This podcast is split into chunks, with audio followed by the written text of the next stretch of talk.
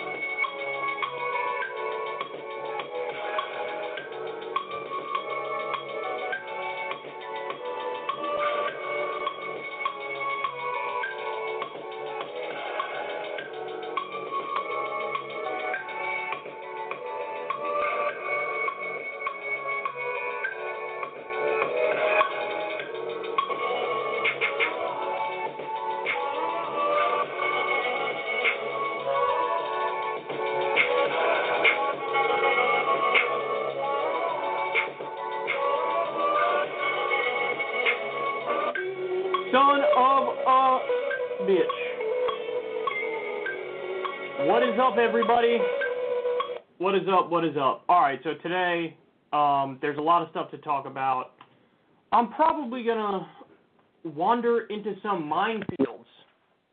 I uh, I might have a couple contrarian takes today. Um, I'm not to go full contrarian on you, but there's a few like slight contrarian takes that we'll get to. We have um, more police brutality that I want to talk about, but really, I think the follow up to that story is actually even perhaps the bigger part of the story. So we'll talk about that. We'll talk about um, the mayor of Minneapolis getting shamed out of a, a protest.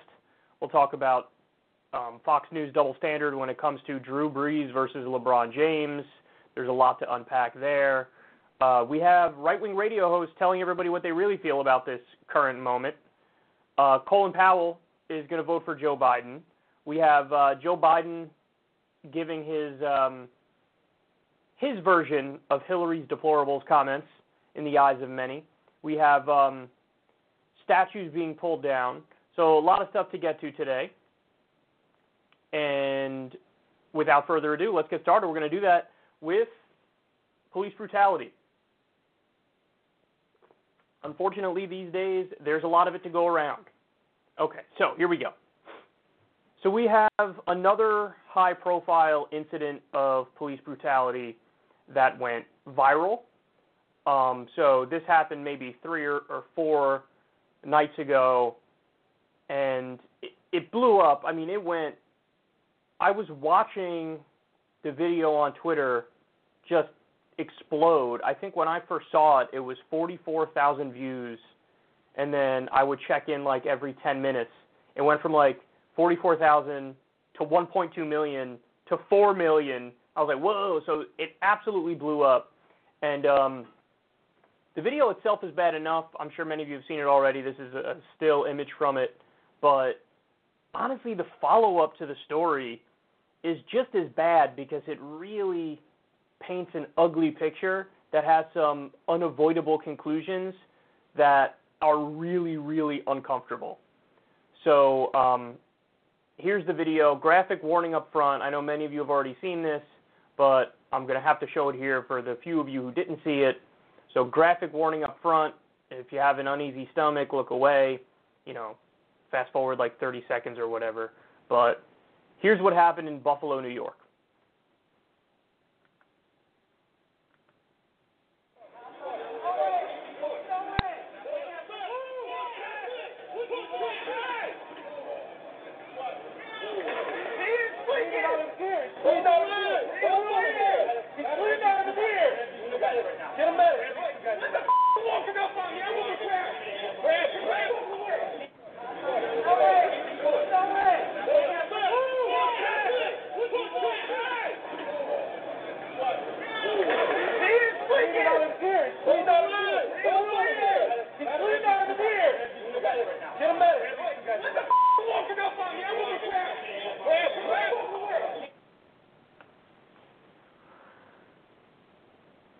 That was hard to watch.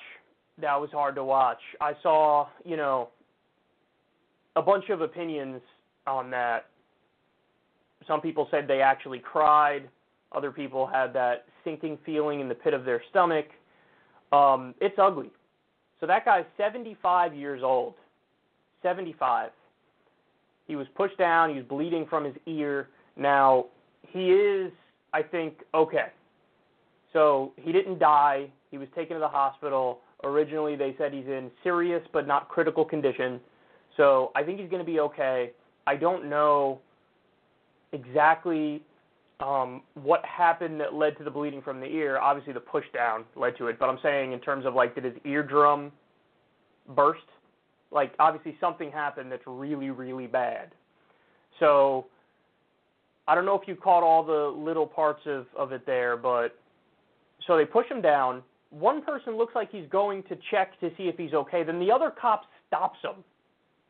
And then out of all the officers there who saw it, you had one radio and say, let's get a medic. And then it appeared to me he kept it moving as well. So obviously the jarring part of that video is that they shoved an old man to the ground and he was bleeding from the ear. But perhaps equally as disturbing is that they didn't really care. There wasn't like a moment of humanity and empathy and sympathy where it's like, "Oh my whoa, whoa, are you are you okay, sir? Talk to me. Follow my finger." You know, the thing that they do in the field. Like there was none of that. So, as I said, I think the update to the story is maybe in some ways even more disturbing. So look at this. 57 Buffalo police resign from riot u- unit in protest of officers' suspension. So I believe it was two of the officers who were like most responsible for pushing the old man down. They were suspended immediately, by the way, because I told you it went massively viral on Twitter and online, and it was covered everywhere. And so it was like immediate suspension of them, which is good. You know, real in all seriousness, probably needs charges, but they were suspended. Now, when everybody read this headline, 57 Buffalo police officers resign, the first thought is, oh, they resigned in protest because of how brutal and vicious the officers were who shoved down an old man and then were very nonchalant about it and kept it moving as if nothing happened, as an old man is bleeding from the ear on the ground. That's the first thing that everybody thinks. But then as you read on and, and you see, no, no, they resigned in protest because they think it's unfair that the officers who shoved the guy down are being suspended.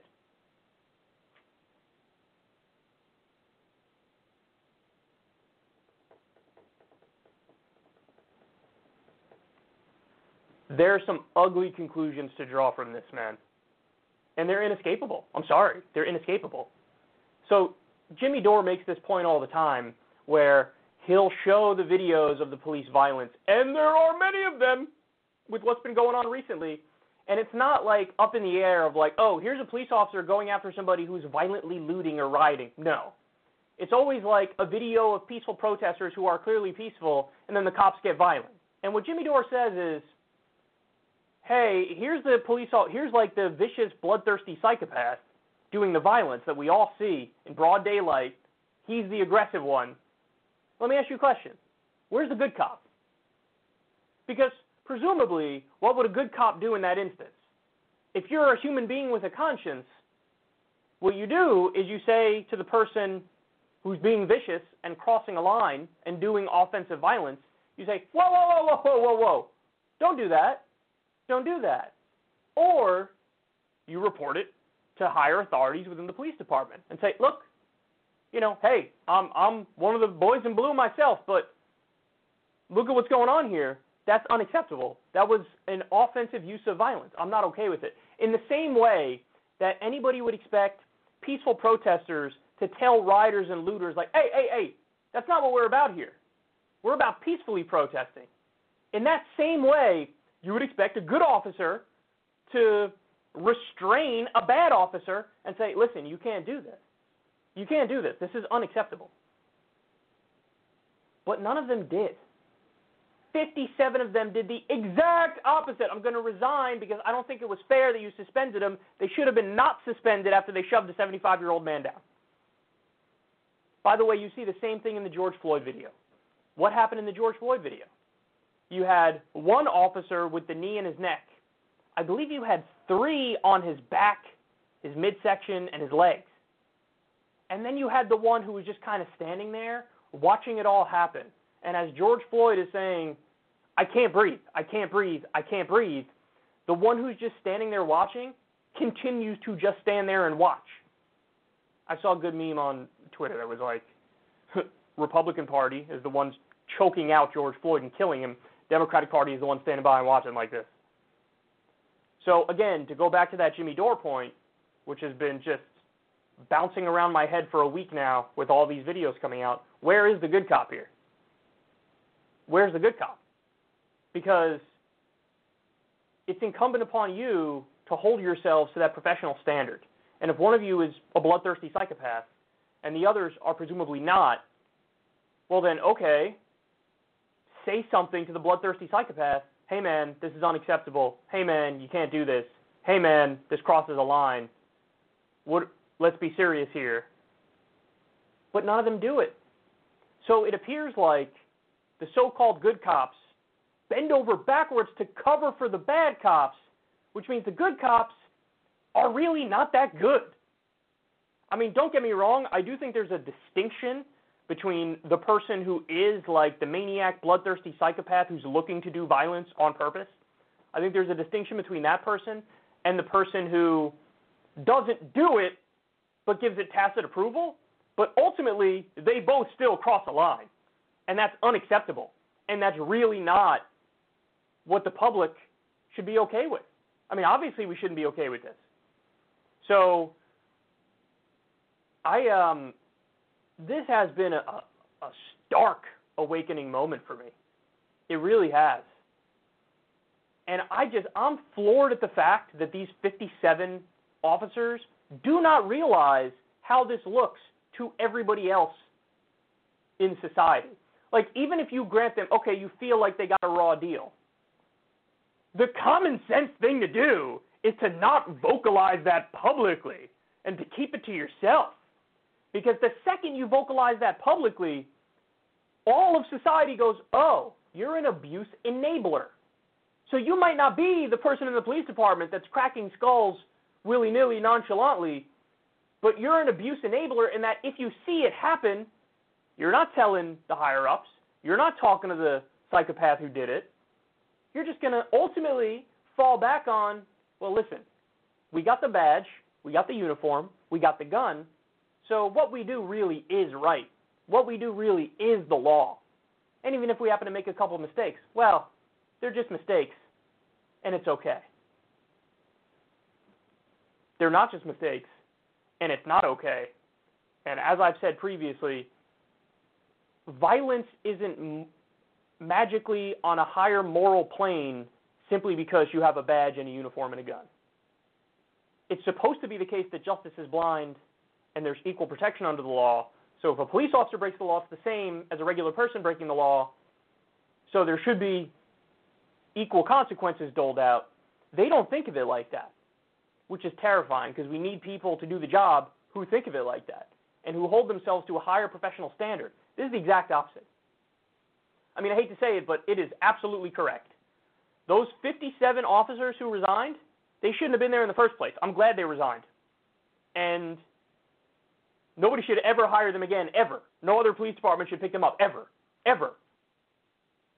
Because what the good cop would do is stop the bad cop from doing wanton offensive violence, whether it's the George Floyd case, whether it's this case. you would say, I have a problem with this. That's what a good cop would do. If you're not doing that, you're definitely not a good cop. So I and I do believe this has been an eye-opening moment for a lot of people. It really has. So the approval rating of the police department 2 weeks ago, I believe, was 72%. And then last week there was another poll done on it. It had dropped from 72% to 61%, which means that 11% more saw the actions of the police department and said, "Oh, oh, I don't like that at all." And the more this goes on, the more that approval rating will drop. So I think that this has been an eye-opening moment for a lot of people, and you're just stunned. There's a there's a Twitter thread that I can't find now. I was looking for it again, but it was on my feed three days ago, maybe. It's all these violent police brutality actions, and the thread is like over 300 tweets long. So there's 300 separate videos of police brutality, of offensive violence on the part of the cops. And ones that are not like none of them were in there that were like questionable. It was all like, yep, that's police brutality. Over 300 videos. Now, I'm not saying this to excuse any instances of offensive violence from rioters or looters or what have you. I'm saying it because I'm against police brutality as such. Like, that needs to stop. And it's incumbent upon the officers to be more professional and to hold themselves to that higher legal standard and to de escalate and to not look like armed, militarized thugs on the streets, like an armed gang. Because that's what this is, man. Call it what it is. This is a gang being vicious and being ruthless and having no accountability whatsoever. 57 resigned, not in solidarity with the 75 year old man who's bleeding from the ear. No. 57 resigned in solidarity with the officers who did that to the 75 year old man. That says a hell of a lot, man. And as time goes by, I'm becoming more and more in favor of even more strict reforms to fix this problem because the problem is deeper than I thought.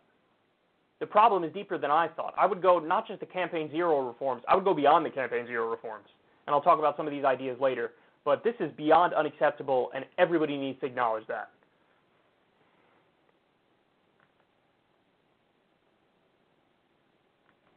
Okay, next.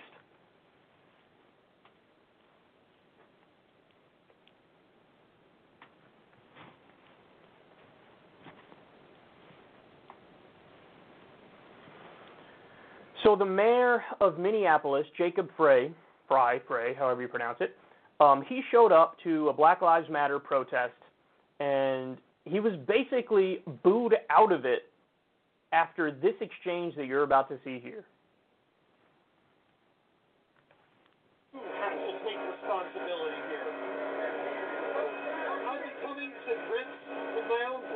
in this situation, my own failures, my own shortcomings, and I know there needs to be deep-rooted structural reform in terms of how the department operates.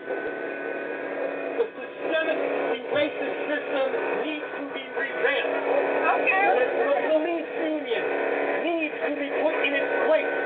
We need to make sure that everything from the union contract to the way that the arbitration functions to the way that our officers and the future of the department behave Single Pride, we have a yes or no question for you. Hey! Hey, hey, hey, hey, hey, listen up! Listen up, y'all! Listen! Jacob Frey, we have a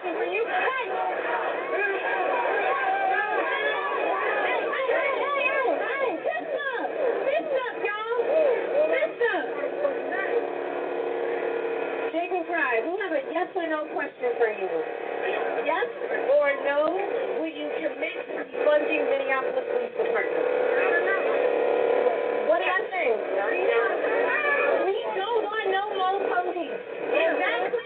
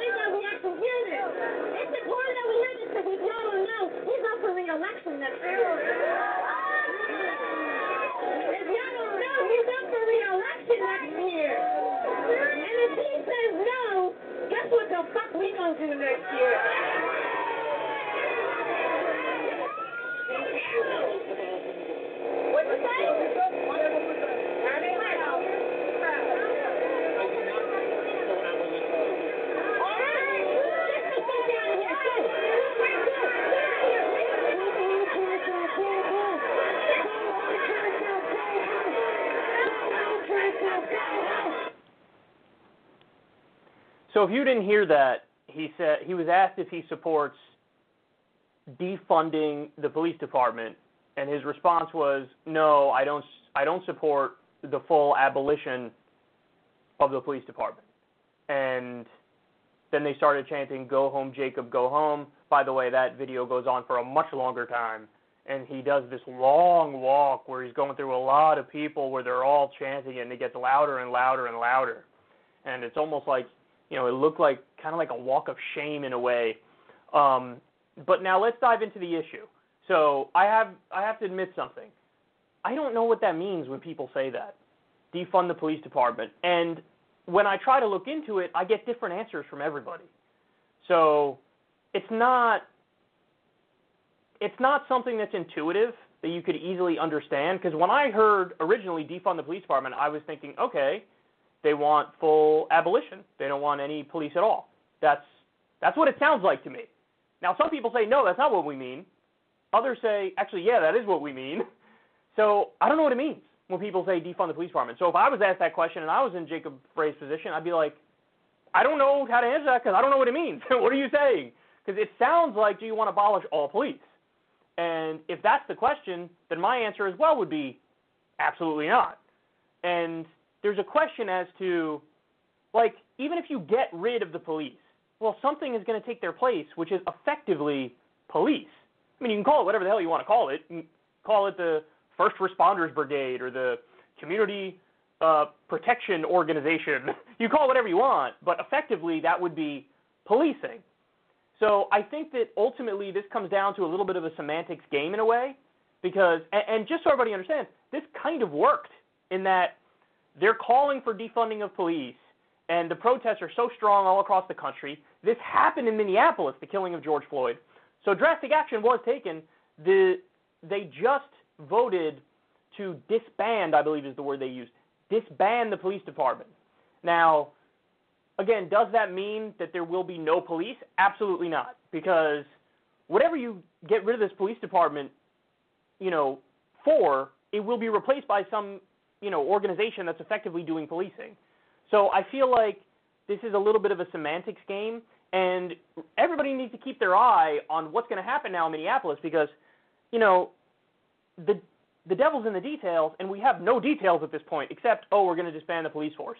Now, some people are pointing to Camden, New Jersey, as an example of, see, they they kind of already did this. So there's two things that I have to say about it. The first thing is, do I support defunding the police as such in the strictest interpretation, which is let's have no police at all? My answer to that is absolutely not. Um, but the second point is actually more interesting, which is the idea of pushing for defunding the police. That has the upside of being such an extreme demand that it drags the Overton window back to the left, and you might actually get good, solid police reform that's absolutely necessary because you're shooting for the stars, so you end up getting to the moon. You see what I'm saying? It's the same reason why when we talk about the Medicare for All debate, the left position should be no, we want an NHS style healthcare system, which is public funding of public institutions. It's all government. It is a government takeover of healthcare.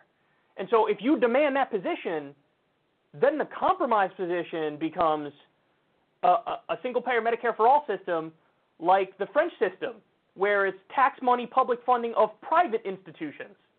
So you still get the most important thing, which is all funded by tax money. So in terms of a political strategy, it's actually pretty wise because, and I'm not saying this is their goal, by the way. I think a lot of people calling for defunding police don't know what the hell they're calling for, and I think some of them calling for defunding police, like literally want to totally get rid of all police, period. Um, but it has the massive upside of if you call for something like this, you might actually end up getting accountability in a way that makes total sense. So what I've run through, let me tell everybody what I support because it's easy to say, oh, I don't support this or I don't support that. It's much harder to build constructive solutions. So for me, I, all the Campaign Zero reforms resonated with me. So the first one is, of course, end broken windows policing. The second one is we need community oversight of the police, which holds them accountable. The third one is you need to have strict limits to the use of force and really like a zero tolerance approach to that as well. Um, you need to independently investigate and prosecute the officers who do something wrong because oftentimes the prosecutors who are supposed to go after the police are the ones who work with them every day and they never really go after them. Um, the fifth thing is community representation. That would make it a lot less likely that violence happens in the first place. The sixth thing is body cameras, film the police, zero exceptions. You turn it off at penalty of law. The seventh thing is obviously redo the training and, and put an emphasis on de-escalation. The eighth thing is end for-profit policing. The ninth thing is demilitarization of the police. Um, and the tenth thing is fair police union contracts. Now, I think that what they're what they're going to do in Minneapolis effectively breaks the police union contracts because they're disbanding the police, and in a way, kind of starting from scratch with a new police department. Whether or not they get called police is a separate question. Um, so ultimately, these protests kind of worked in that sense. Kind of worked in that sense. Now, the uh, things I would add um, on top of this is end the drug war because that is kind of the green light that allows the harassment of poor people and, and people of color. Um, I'm now in favor, after seeing all these police budgets across the country, I'm now in favor of cutting police budgets by 50%, which is the same thing that you saw with uh, that I always talk about when it comes to our foreign policy. That we could cut it by 50% and still easily be the biggest military in the world by far. So it's you know total waste of money. Our welfare is is warfare in this country, and um, we need to to roll that back. And then the other thing that occurred to me is what about a three strikes and you're out um, approach for complaints against officers? So it doesn't matter how minor the complaint is. If there are three, you know, complaints, allegations of police brutality, whatever it may be, it's three strikes and you're out. So you're done. You can't get rehired as a cop anywhere. Because uh, really, what we need, and it, it sounds bad, but it's also desperately needed. We kind of need a purge of the police departments in terms of getting rid of all the bad cops. And from what I've seen recently, you have the bad cops that are the vicious psychopaths who are doing the offensive violence, but then every single cop who's covering for that cop is also a bad cop because they're not saying, hey man, stop doing the offensive violence. They're covering for them, they're enabling them. So they need to be gone too. I don't care if we end up functionally firing 85 or 90% of the cops in the country. You got to do what you got to do. They have to do their job right. So you can't defend either wanton violence or the cover up of wanton violence. That's not acceptable. And then the other thing is, and I actually heard this um, this one from inside the M- or, or uh, NBA on TNT. Um, Kenny Smith brought this up. He said, "How about a police the police law where whatever whatever the worst charge is against an officer, every officer who's there gets that same charge." So, take the George Floyd case, for example. You have the person who had his knee on the neck of George Floyd. He's most responsible for killing him, right? But the three that are on his back, and then also the one who's standing there and watching it and not saying, hey, you got to get off him, he can't breathe. Also, that guy would be charged with, in this case, second degree murder. So, what that does is it forces police officers to hold each other accountable where if you're there in the vicinity where another officer is committing an egregious crime, you have to stop them because if you don't, you will also be tried for that crime. So that's an idea that he brought up. I thought that's a brilliant idea. And I do think that's a way to kind of force them to hold each other accountable in a way that right now they're doing the exact opposite. So that cop who just pushed over in Buffalo, New York, the two who just pushed over a 75 year old man, he landed on the ground, his head hit, and he was bleeding from his ear. If all the officers around him got charged with the same thing, they're not going to do it again because they're going to say, oh my God, if one of you messes up, we're all guilty. So if one of you commits first degree assault, we're all guilty of that. We can't have you committing first degree assault. I'm not spending time in prison. So it forces them to hold each other accountable. So um, anyway, the, these are the ideas that I like. It's funny because this is one of those instances where the first I heard it, oh, defund the police, I thought that's a little ridiculous because usually when you're doing these protests, you want to you want to have a message that's so impossible to disagree with that you win over the overwhelming majority of the population. And when you look at the civil rights movement, that's a great example of it. You have Martin Luther King and you have everybody out there saying equal rights. Like that's what they're calling for. Hey, treat us equally. End segregation. That's bad.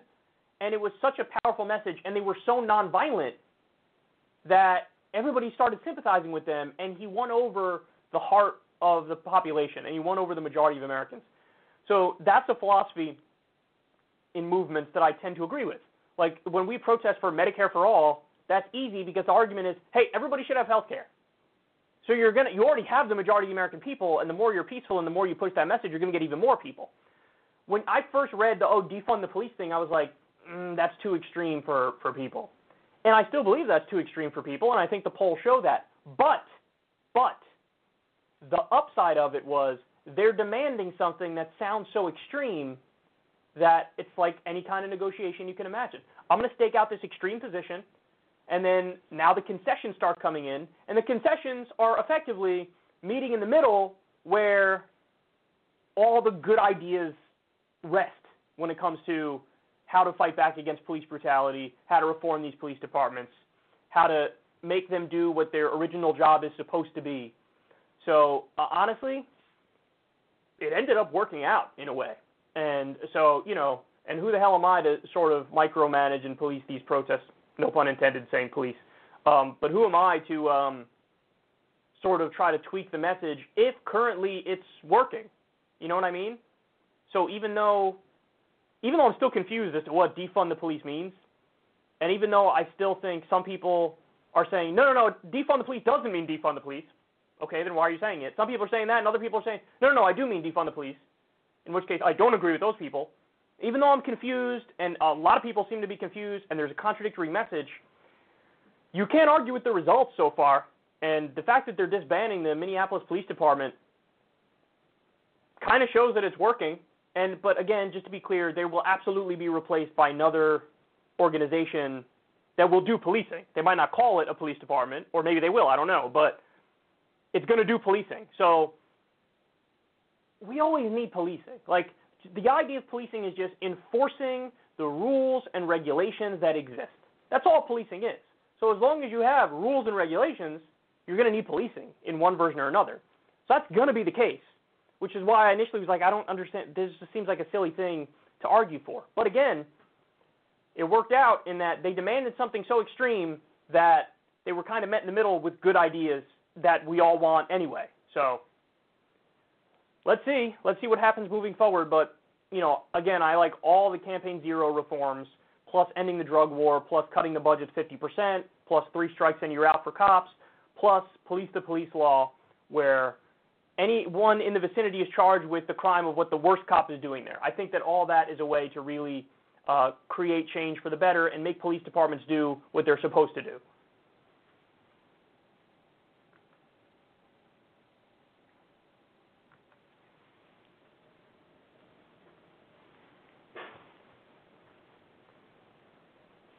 All right, next.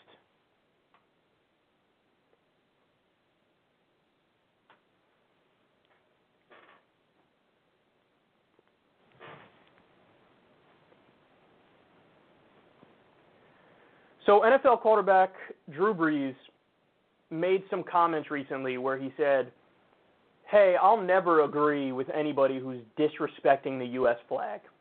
I believe he was asked that in the context of Colin Kaepernick and and what he did and the current uh, protests going on around the country. Now, his comments blew up, and LeBron James responded to him on Twitter and basically said, like, come on, man, you st- even at this late date, you still don't understand that this really is not about the flag at all. It's about peacefully protesting to try to stop police brutality, to, to shine a light on that issue. And what happened was there was such a, a, a powerful, long, strong backlash against uh, Drew Brees that he came out and he apologized. Now, usually, you know, I feel like the apologies are kind of forced and maybe a little silly.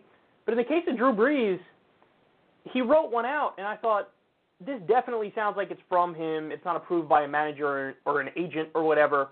So it sounded like it was from him, and it sounded like he meant it. So I was willing to semi like, you know, oh okay, this is actually a half decent apology. You know, it's fine. Now I'm in no position to accept the apology or not. I'm just saying from my perspective, it appeared like he seems to kind of get it now a little more because the backlash was so strong, and you had LeBron saying something, but then you also had a lot of his teammates and former teammates came out and were like, "You still don't get it, man.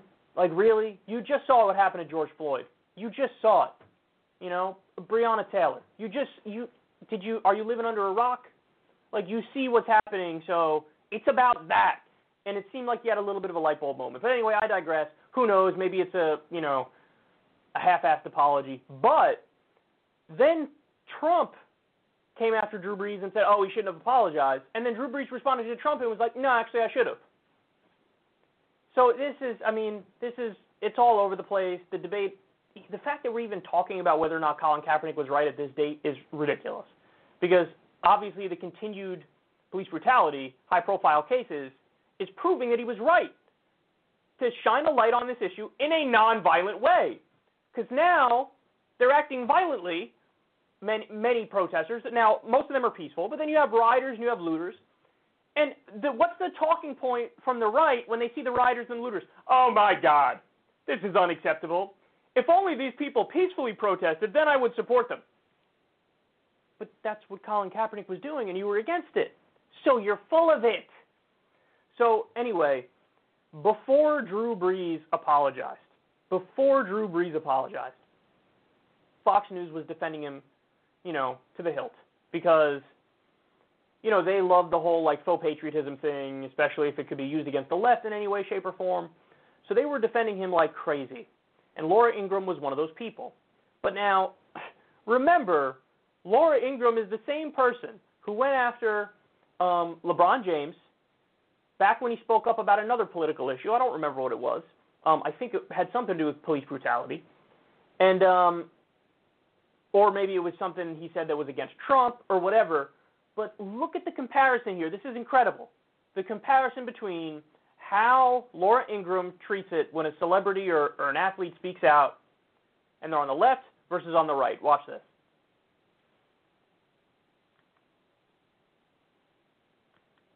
It's always unwise to seek political advice from someone who gets paid $100 million a year to bounce a ball. Oh, and LeBron and Kevin, you're great players, but no one voted for you. Millions elected Trump to be their coach. So keep the political commentary to yourself, or as someone once said, shut up and dribble. Well, he's allowed to have his view about what kneeling and the flag means to him. I mean, he's a person. He has some worth, I would imagine. I mean, this is beyond football, though.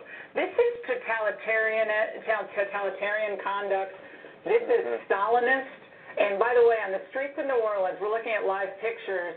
They're Yep. shouting "F Drew Brees." Wow. That's what That's that's what this moment has done to the beautiful team spirit of the New Orleans. This fans. is a great. He's a great Christian man. I mean, honestly, it's it's incredible. It really is. The double standard, the rank hypocrisy. It's like it's like she's not even trying. They are not even trying. By the way, that whole talking point, you got to immediately throw it out. Oh, if you're an athlete, stick to being an athlete, or if you're a celebrity, stick to being a celebrity. You guys elected Donald Trump, the reality star. You also elected Ronald Reagan, the actor. So you can't say, oh, these Hollywood people need to fall in line. That's what they need to do. Know your role. You pick the celebrities on your side and you pump them out there. So obviously, you have no principled stance against celebrities shouldn't be involved in politics or athletes shouldn't be involved in politics. Because the second they say some right wing stuff, oh my God, they're heroes to you. He's a person. He's allowed to have an opinion on stuff. He's a human being. What about LeBron? He's a person. He's a human being. Is he not allowed to have an opinion on something? Oh, he's, not because he disagrees with me. Oh, oh, I get it. They disagree with you. Hey, shut up and dribble. If they agree with you, oh, is a person allowed to have his opinion? Free speech. the funniest part is that she said there, "Oh, it's totalitarian that these protesters are disagreeing with Drew Brees." What's totalitarian is you just said LeBron is not allowed to talk about politics, but Drew Brees is allowed to talk about politics because you disagree with LeBron and you agree with Drew Brees. That's totalitarian. You're literally trying to shut up somebody that you don't disagree with. Now, thankfully, you don't have the power to enforce that. It, it really does show the kind of person that you are. And, you know, you could say it's um, it's rank partisanship. You could say it's bigotry. However you want to categorize it, the fact of the matter is, Laura Ingraham is is dead wrong. She has no standards. She has no principles. It's pathetic. And it's like you're not you're not getting an open and honest discussion and dialogue. You're getting a bunch of idiots playing gotcha when you turn on Fox News and when you turn on MSNBC and CNN. Like it's just a bunch. Of, Fox News is the propaganda arm of the Republican Party. MSNBC is the propaganda arm of the Democratic Party, and CNN, I would say, is the propaganda arm of the Democratic Party as well. They're just, it's just, their coverage is pathetic and will always be pathetic, and anybody could see through it from a mile away how terrible it is if you pay attention. And this is such a great example of it right here. Now, LeBron James, you know, caught this video and then he, you know, responded. It was like, look at this, look at this, look how ridiculous this is. So, um, now he's going around doing the more than an athlete thing, and he's been speaking up more and more on police brutality. Listen, that's wonderful. I totally agree with him. I think it's a good thing to do. Um, he did catch a lot of hell though, and I think rightfully so, when um, he he kind of buckled in the face of criticism of China, and was like, "Hey man, everybody has their own opinions," um, because he's got a lot of you know business dealings with China. So people have, I think, correctly pointed out that, oh, you're so brave in criticizing our government and what's going on here, but you refuse to do that overseas when there's oppression going on overseas. Um, now, I'm sure he could counter and say, well, listen, I'm a citizen of this country, so I should be criticizing this country more so than, than any other one. But if you do have like business dealings with China and you're kind of letting them off the hook in, in a variety of ways, I do think that there's uh, fair criticism there. So, but either way, fact of the matter is, look at how quickly they flip on their standards. They don't have standards. This is the most obvious double standard of all time. And instead of having the debate as it is, like having the debate on the issues, she has this meta debate of who's allowed to have the debate based on whether or not she agrees with them, which is just like, it's just so stupid and such propaganda. And honestly, she's just bad at her job.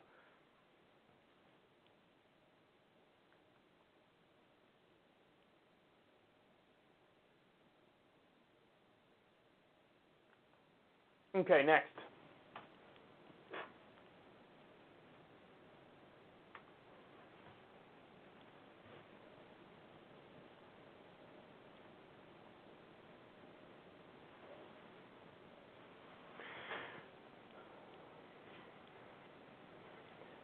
So let's take a minute and check in with right wing radio hosts um, and see what they're saying at this crucial moment in history.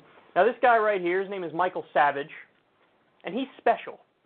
I say that because years and years and years ago, I forget what year it was, I want to guess 2014 ish, um, I had actually created like a list of the worst of the right wing radio hosts. And um, Michael Savage was number one. Number one! So that means he's worse than Rush Limbaugh. He's worse than Sean Hannity. Think about how bad one has to be to be worse than Rush Limbaugh, Sean Hannity, Glenn Beck. I mean, this guy is out of this world. Okay, so he's weighing in on the protests happening around the country, and um, look at how he describes the protesters and what he wants to do.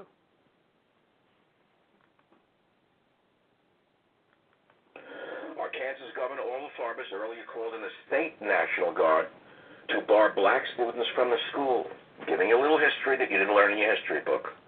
And you're going to see that the military not only has been called in, but will be called in and should have been called in on Saturday.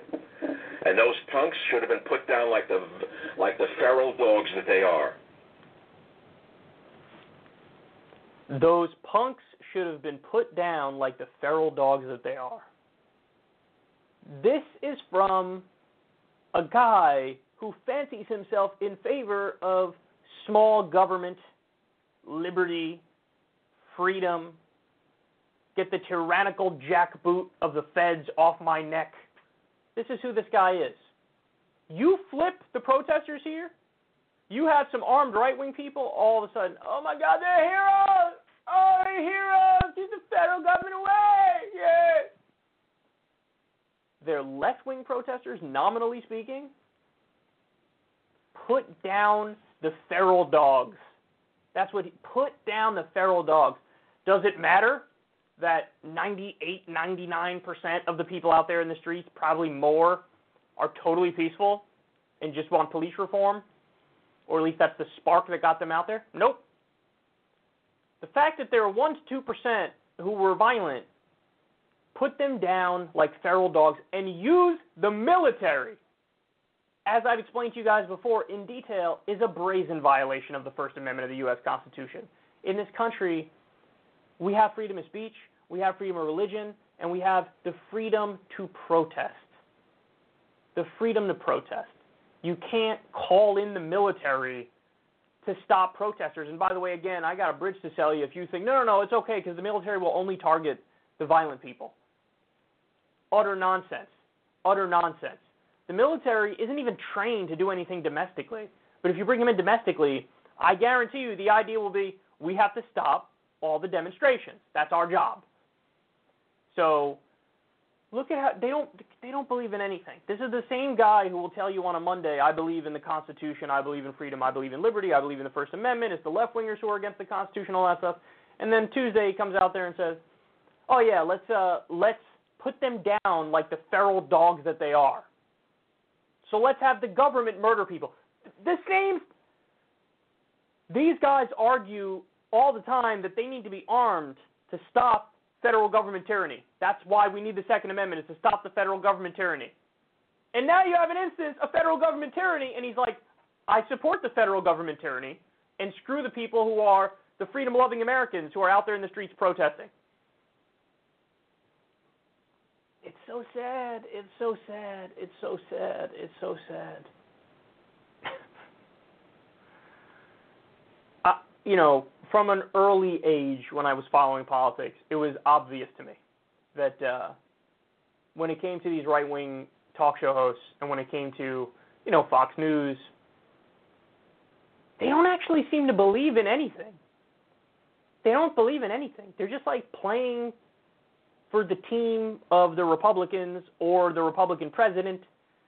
And so everything is twisted and, and put into that box.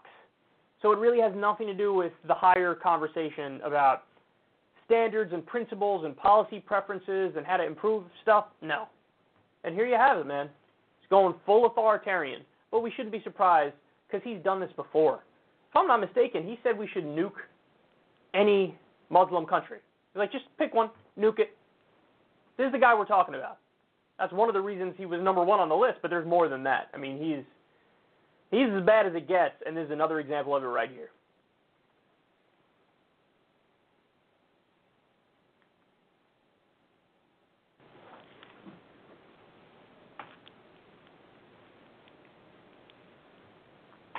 Okay.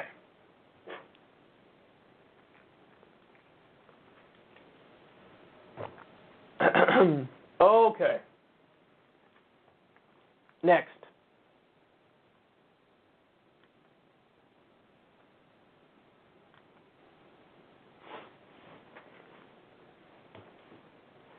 General Colin Powell spoke to CNN and he came out against Trump and for Biden. In fact, he was asked flat out by Jake Tapper at one point, Are you going to vote for Biden? He's like, Yes, I'm going to. Um, now, you're not going to see that part, but you are going to see him um, weigh in on Trump in, in a variety of ways. Let's take a look.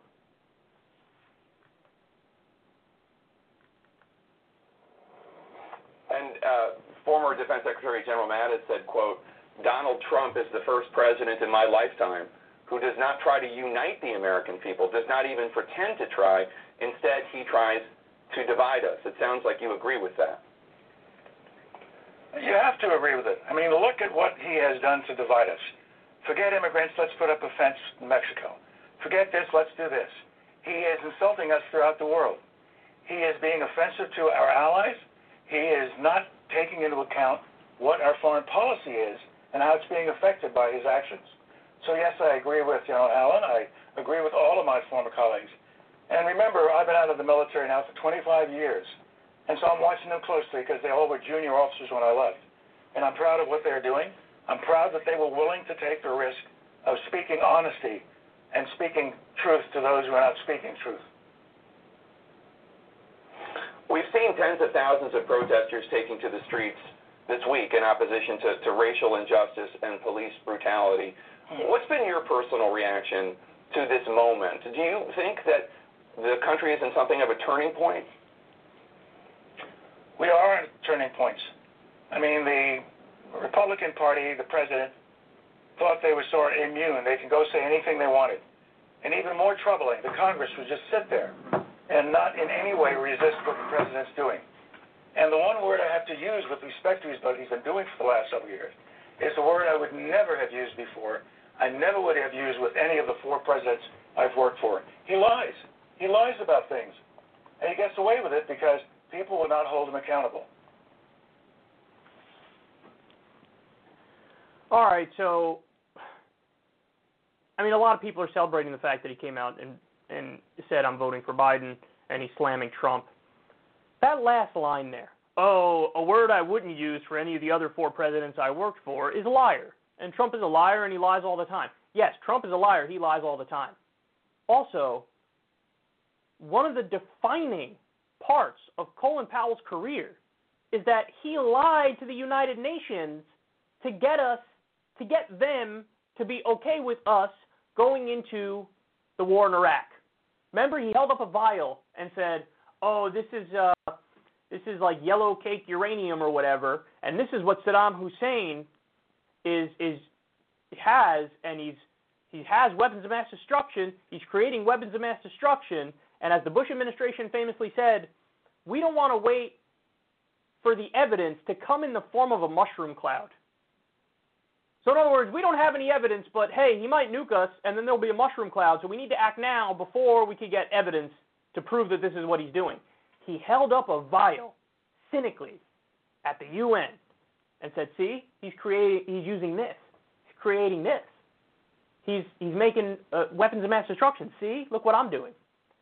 So for Colin Powell, of all people, to go out there and say, oh, Trump's a liar, you, like the most defining part of your career was a lie you told. Now, listen, best case scenario, it wasn't a lie and he was just wrong. And like he was duped as well. But even if even if you take that interpretation, we still got into an illegal and offensive war as a result of your actions. Have a little goddamn humility. Have a little self reflection. Yes, Trump is a liar, and a bad liar at that. But every president you worked for is a vicious liar. Everyone. Sorry, but it's the truth. There's no doubt about that. So I think the thing that frustrates me is you do not have to rehabilitate the legacies of these former terrible presidents in order to slam Trump. Just slam Trump. Just slam Trump. Don't let all the others off the hook. Because then people watch this and go, well, I guess nothing matters then, right? Because we have former administrations that did torture, that opened Guantanamo Bay, you know, that waged illegal and offensive wars, that crashed the economy. And I guess none of that matters because Trump is bad, so I'm going to say that they're now good. But they're not good. And yes, they are all terrible liars. Getting us into an illegal and offensive war he should he should be ashamed to show his face in public at this point, man. But he's out there calling somebody else a liar. I mean, it's just it's so beyond the pale. It's ridiculous. Let's stop erasing, stop erasing what other presidents have done, other people who've worked in these administrations, what they've done. Because Colin Powell is part of this corrupt elite establishment which has screwed us over for so long. He's got the blood of innocent civilians on his hand, in, on his hands, namely the ones from Iraq. Now, look at the arguments he uses against Trump there. He says, oh, he's insulting us throughout the world. Of, of the list of things that Trump is doing, that like, hey, here's the terrible things he's doing. I could give you those, and I've given them to you a million times before. Insulting us throughout the world is not one of those things. That's him saying, oh, Trump embarrasses me. I'm a little bit more concerned about his 432% increase in drone strikes, which is killing innocent civilians. I think that takes, you know, precedent over, um, oh my God, he's insulting us throughout the world. I'm a little more concerned with his 2017 um, tax cut bill and deregulation, which destroyed the Consumer Financial Protection Bureau and gave 83% of the benefits to the top 1%. I'm a little more concerned about that. I'm a little more concerned about getting rid of the pandemic preparedness, you know, group in 2018, which obviously we saw how that worked out. Like these are the things I'm actually a little more concerned about. Thank you very much. I'm concerned about ripping up the Iran deal and bringing us to the brink of war with Iran. That's what I'm concerned about. So the idea of like the things that he puts forth as to why he doesn't like Trump are not the reasons to not like Trump, which is frustrating. And he says, "Oh, he's defending our allies." I want to I want to offend Saudi Arabia. I want to offend Israel. You're not doing your job right if you're not offending them. Because they're bad and they're wrong and we cater to them nonstop. We need to not cater to them. Henceforth insulting them. Insulting them is a good thing. So again, the reasons he's using are terrible reasons. And then finally he says, well, Trump is not taking into effect what our foreign policy is. Now, I think the way that he means this is, oh, all the when Trump always goes out there and talks about you know, isolationism and getting out of the rest of the world, I think Colin Powell sees that and goes, that's dangerous. So, in other words, I believe the argument from Colin Powell here is Trump is not hawkish enough. Trump doesn't believe in American leadership enough. The sense I get. Now, I could be wrong, and he could be saying, hey, he's not taking into effect what our foreign policy is and that, you know, he's doing too much war, but I don't think that's what he means. That's what I mean. I would not like him to continue to be in Iraq and Afghanistan and escalate in a thousand places and more drone strikes and you know tensions with Iran. I want to go in the opposite direction. I don't think that's what Colin Powell means. Now, the final point I'll make is this for people who are praising Colin Powell. Okay, so he says he's going to vote for, vote for Biden. Good for him. Um, I've seen some folks say, hey, why are lefties going after Colin Powell? Well, I mean, I just gave you a million reasons why this is annoying. that, that I just laid out. So, you know, see this segment as to why it's annoying.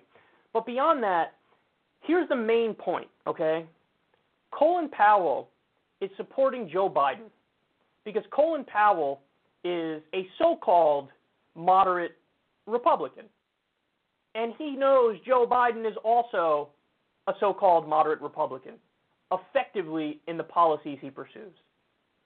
So that's why people are like, like this is a little bit gross because it says more about Biden than it says about Colin Powell. And what it says about Biden is, yeah, he's the status quo guy. He's the guy who's going to make the establishment comfortable. He's effectively a moderate Republican. Now, you can make the argument, hey, that's still a lesser evil than Trump, Trump being an extremist Republican. You can make that argument. But let's not act like it's not totally understandable and reasonable as to why leftists are annoyed by this. Of course it makes sense. I'm annoyed by it. Of course it makes sense because this is basically an admission on Colin Powell's part that I'm a moderate Republican and I view Biden as a moderate Republican. And obviously leftists are not going to be happy with a moderate Republican presidency. Even if the, you know, the other option is an extremist Republican, we're still going to go, no, I want you to be on the left. So that's why the left is upset by this, and I think that makes all the sense in the world. Okay. Let me take a break. When we come back, I got a lot more, including Tom Cotton and his New York Times op ed and the big scandal involving that. So stay right there. We'll be right back with all that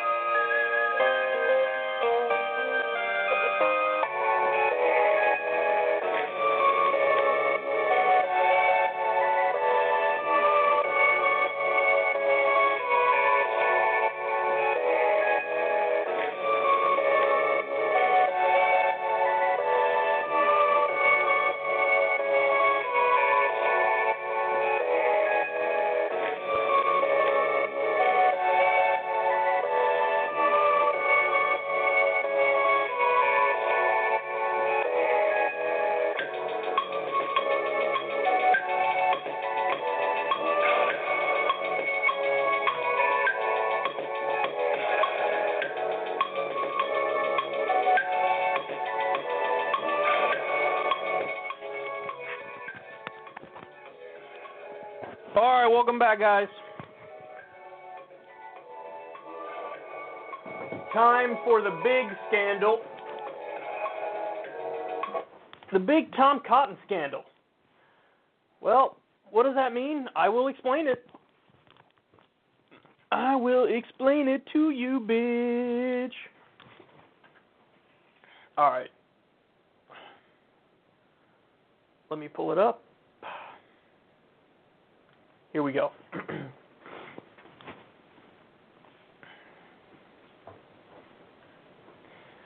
so let me explain to you what happened with Tom Cotton. Is he a senator or a representative? Why am I blanking on that right now? This is the most inopportune time to blank on that. Senator Tom Cotton. Yeah, he's a senator. Yeah, he's a senator. I think he used to be a congressman. Who knows? Anyway, so uh, Senator Tom Cotton, or as we call him here, Giraffe Boy. He uh, he has a long neck. Anyway, I digress. So he wrote an op-ed in the New York Times about you know what's happening around the country right now. There are many uh, protests for George Floyd and to stop police brutality. That's a spark that got people out there in the streets. I think there's a lot, you know, a lot more to that, and it goes a lot deeper than that. But this is the Cliff Notes version I'm giving you here. Um, and there were, of course, instances of, of rioting and looting. And Tom Cotton, for those of you who don't know, is one of the most vicious neoconservatives that we have in the country. I mean, he's right up there with Dick Cheney in terms of, you know, his beliefs. And, you know, he's he's famously like defended Guantanamo Bay in an even stronger way than anybody else ever has, supporter of torture, supporter of all these, you know, illegal wars. So he's as big of an American exceptionalist as you could get, as big of a neoconservative as you can get. And what we learned with this New York Times op ed is as big of an authoritarian as you could get.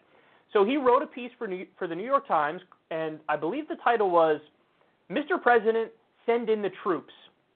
And in the article, he explains how, listen, we need to restore law and order, and we know for sure that the U.S. military can handle this. So, you know, let's deploy the U.S. military in the United States of America, effectively invading the United States of America, and let's shut this whole thing down. Now, one more night of looting and rioting. Now, of course, he tries to do the thing that uh, you know all these guys try to do, which is say, no, no, no, no, me, bro, I'm totally for the peaceful protest, bro. I just want to stop the looters and the rioters, bro. Except Trump said the same thing, and then he gassed peaceful protesters to do a photo op with the Bible in front of a church. So, do I believe Trump when he says, I'm going only after the, the looters and the rioters? Of course, I don't believe him. He proved the opposite. He gassed peaceful protesters. Do I believe Tom Cotton when he says, oh, no, no, we're going to send in the military on U.S. soil, but don't worry, it's only for the looters and the rioters? Well, 98 or 99% of the protesters are peaceful, 1 or 2% are violent. You're going to send in the U.S. military, who are not trained at all for domestic purposes, to go after the 1 or 2%? Just shut up. Shut up, you moron. God, it's, he's so obnoxious and it's so annoying and it's obviously untrue. And I got a bridge to sell you if you believe him when he says like, "Oh yeah, no, no, only the bad ones we're going after." Sure, sure. If you send in the U.S. military, here's what they would do: stop protests. Period. That's what they do. Clear the streets. That's what they do. So, in other words, Tom Cotton is saying, uh, you know that whole First Amendment thing and freedom to protest? Disagree. We're going to go ahead and go in the opposite direction. So that was the whole point of his op-ed. That was the whole point is to just call for rank authoritarianism. Now, as a backlash to that New York Times article, oh my God, the New York Times got hammered. They got ripped. They got obliterated. People were like, you know, what what wouldn't you run in terms of a right wing view? Could you have like Himmler defending Nazi Germany and say, us, bro. We love all viewpoints, bro. That's what, that's what we got Himmler. So it's Himmler. It's just, it's we don't agree with him, but he's got all viewpoints. So people were going after them, and then I the New York Times sort of made it worse in a way because they they did like a couple Weasley things afterwards. Like one was like, oh, we added an editor's note, and then another one was like, um, it was actually kind of long, and it was saying like, oh, this didn't pass. We shouldn't have run this because it didn't pass our basic standards of like it, in in that it had many factual inaccuracies in it, and so like they try to have it both ways in a way. Like they tried, okay, we'll keep it up, but then on top of keeping it up, we're going to say, hey, we shouldn't have even run, it in the first place. So it's like they were trying to appease the right and the authoritarians, but also trying to like tell reasonable people that like, hey, okay, we know he's a piece of trash. so now, as as a result of this, okay, you had the editor of the New York Times resign. Now I don't know the backstory. I don't know if he resigned because he was embarrassed with the New York Times, like trying to have it both ways after the fact. So I don't know if he resigned in the sense that he's like defending running the Tom Cotton thing, and now he's resigning and saying, you know, New York Times doesn't believe in free speech. I don't know if he's saying that or if if there's some other motivation or, or reason for him resigning, or if he was forced out and fired because they didn't like that he was cool with running it. I, I don't know the reason, but anyway, he he resigned, and so Tom Cotton went on Fox Business and he was asked about the whole scandal, and here's what he had to say. Controversy over Senator Tom Cotton's New York Times op-ed this past week, which was on violence in protests across the country. His piece Wednesday titled Send in the Troops called for an overwhelming show of force and sparked an online revolt at the New York Times. The Times issued a statement after it published it, saying this, we've examined the piece and the process leading up to the Republican, the, uh, the publication. This review made clear that a rushed editorial process led to the publication of an op-ed that did not meet our standards. Here to react right now is the Senator himself, Senator Tom Cotton of the Armed Services, Intelligence, Banking, and uh, Economic Committees. Good to see you, sir. Thank you so much for joining me, Senator. What happened with the Times op-ed? Was it rushed? Hardly, Maria. I will say my op-ed didn't uh, meet the time standards. It far exceeded their standards, which is usually uh, sophomore left-wing drivel. Uh, but here's what happened behind the scenes. Last weekend, we saw rioting, looting, really anarchy and insurrection on our streets. In Washington, D.C., uh, seven days ago, a famous church was torched, memorials were desecrated, stores were looted. And I said simply last Monday that if the local police are overwhelmed by the numbers of these insurrectionists, if they need support from the National Guard, or if necessary as a last resort, federal troops under the Insurrection Act, and that's exactly what has to happen. Now, fortunately, that's what happened in most places over the course of last week. So what we saw yesterday was people exercising their First Amendment rights to demonstrate and to protest. But in the meantime, we published that exact argument in the New York Times. The New York Times editorial page editor and owner defended it in public statements, but then they totally surrendered to a woke child mob from their own newsroom that apparently gets triggered if they're presented with any opinion contrary to their own, as opposed to telling Yeah, the woke children in their newsroom, this is the workplace, not a social justice seminar on campus. Oh, Mister. Oh, I'm against snowflakes. I'm I'm a tough free speech guy. Let's understand what's happening here. Tom Cotton wrote an article about how we should effectively suspend the First Amendment, which has freedom of speech, freedom of religion, freedom to protest peacefully. And now he's crying for the First Amendment for himself. We did it. We just broke the irony meter. well, it'll never it'll never get crazier than this. The whole point of his article was like, we got to send in the U.S. military to stop what's happening in the streets. So, in other words, the whole Constitution thing, the whole First Amendment thing, suspend it, martial law, bring in the troops, invade the United States of America, shut down the demonstrations. It's gone too far. I don't agree with it. Police state time, baby. Authoritarianism time, baby. And then he gets a little taste of his own medicine of, sorry, this doesn't meet our standards. We're not going to run it. Oh, my free! My free speech! Yes!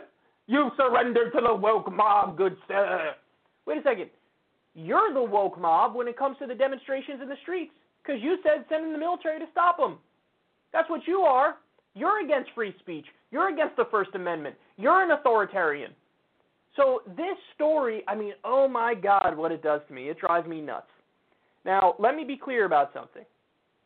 I actually don't agree when there are left wingers who say, take it down. Take it down. Listen, he already wrote it. It's already up there, okay? Of course you should leave it be. But the New York Times defense, when they were saying, hey, listen, we believe in all viewpoints here, just so everybody understands, so of course we're going to, you know, run it, and he's a sitting senator, very powerful, so he needs his voice heard. But the New York Times is full of it when they say, oh, we believe in all viewpoints here, so we're going to let this one go. No, you don't. You don't believe in all viewpoints. Every single time there's a war, surprisingly, it's unanimous, and everybody at the, over at the New York Times is like, we think it's a good idea to do this war. They don't have any dissenting voices when it matters the most. So it's nonsense. It's trash. The idea, oh, there's some far left outlet. No, they're not. Don't be ridiculous.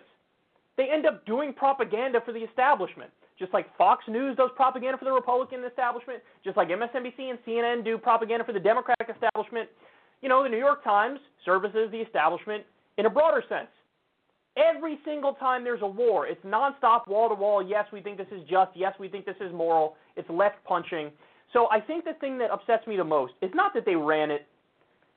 The thing that upsets me the most is that you and I both know Tom Cotton would actually not be cool at all with an outlet that really represented all viewpoints. You know that. What if there was an outlet, you know, what if the New York Times said, you know, listen, yeah, we have some uh, viewpoints that are left of center, but not enough. We're going to bring in a communist. We're going to bring in a communist. We're going to bring in an anarchist. And they're going to write about how we should abolish private property.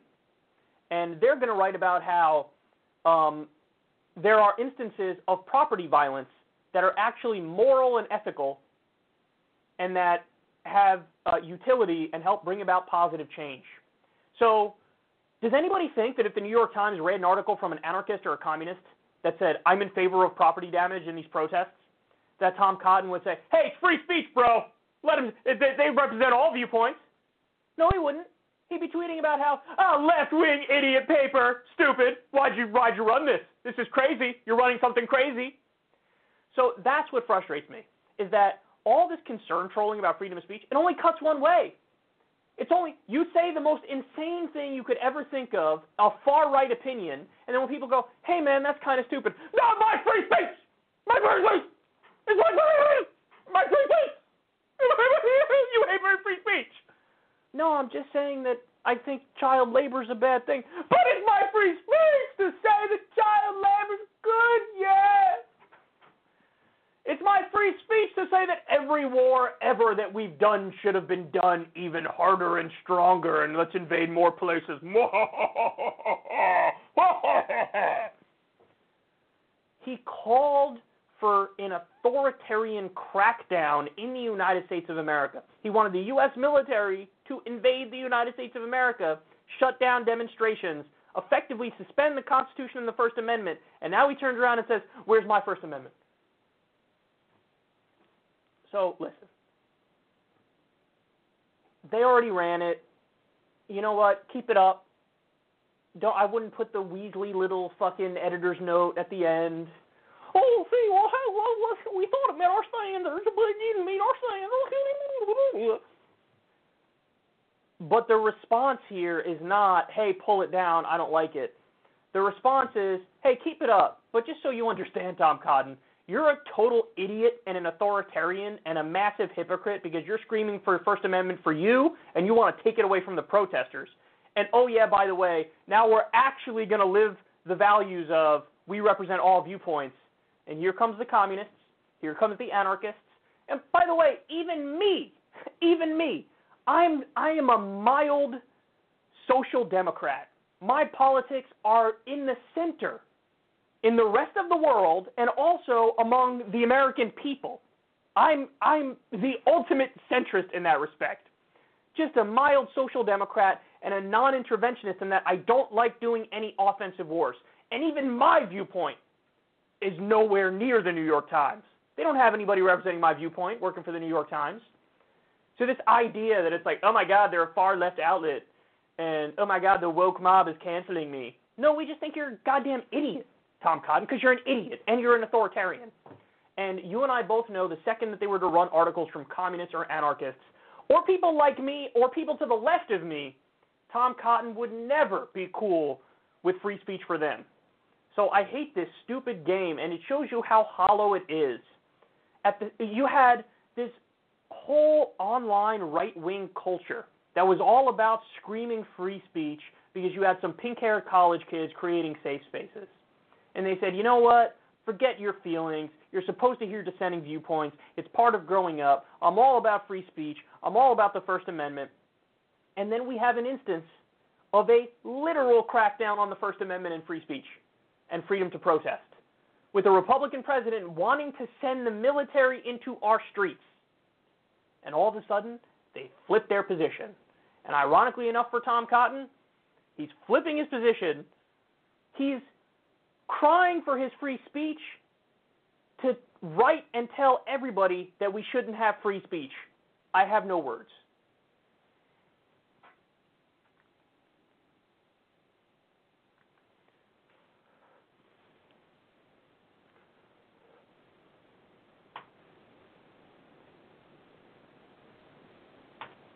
All right, next.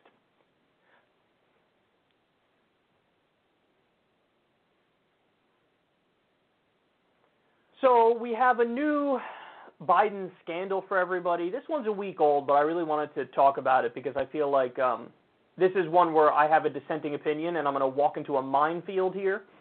So um, Joe Biden said that 10 to 15 percent of Americans, quote, are just not very good people. And he also said the vast majority of the people are decent. And this was in an online town hall.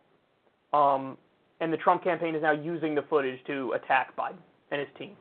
So um, now, many people have seen this, and the response is, well, here we go again.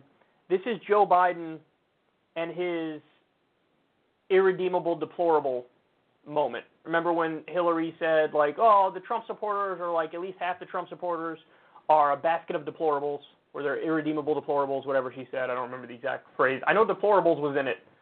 Um, and so that was a big scandal, and then they clobbered her with that. And then also there was the Mitt Romney famous, oh, 47% of Americans are takers, and my job is not to represent the takers. So people are now comparing this to that. Now, the criticism of Biden that I agree with is this. As a politician, you never want to say something like this. But I will say, I don't think that those things are comparable because 47%, that's Mitt Romney saying half the country are basically pieces of trash, and I'm not going to represent them. And he, of course, just meant Democrats. Um, and in the case of Hillary, the implication was that like all Trump voters are irredeemable deplorables.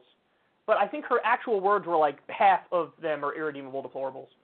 Um, but even in that instance, it would be a much higher percentage than what Biden's saying here. Biden's saying 10 to 15 percent are just not very good people, meaning 10 to 15 percent are bad people. And I have to say, I'm really not outraged by this at all. And I'm not outraged because I don't think that's that far off. so I've talked about this before on the show, but like there's a solid 20 or 25 percent block of the country that are like hardcore evangelical fundamentalists. And, you know, I don't know the exact percentage, but think of the hard percentage that are like just super duper racist. I don't agree with Hillary that it's like Trump all Trump supporters are like half of Trump supporters. No, that's not it. I'm talking about the ones who are seriously like like they could listen to a speech from Richard Spencer and be like, nailed it. I'm talking about those people. What percentage make up those people? What percentage make up just the complete and utter psychopaths with zero empathy, no sympathy, cannot put themselves in somebody else's shoes, whether it be murderers, whether it be rapists, whether it be big company CEOs who have, you know, wouldn't hesitate for a second to lay people off and ruin their lives and not care about it. They're I think the spectrum of discussion that's reasonable when it comes to what percentage of people are bad per se, and I get that a lot goes into the definition, you know, what exactly constitutes being bad, and how did somebody get that way? Is it nature? Is it nurture? How? How? how?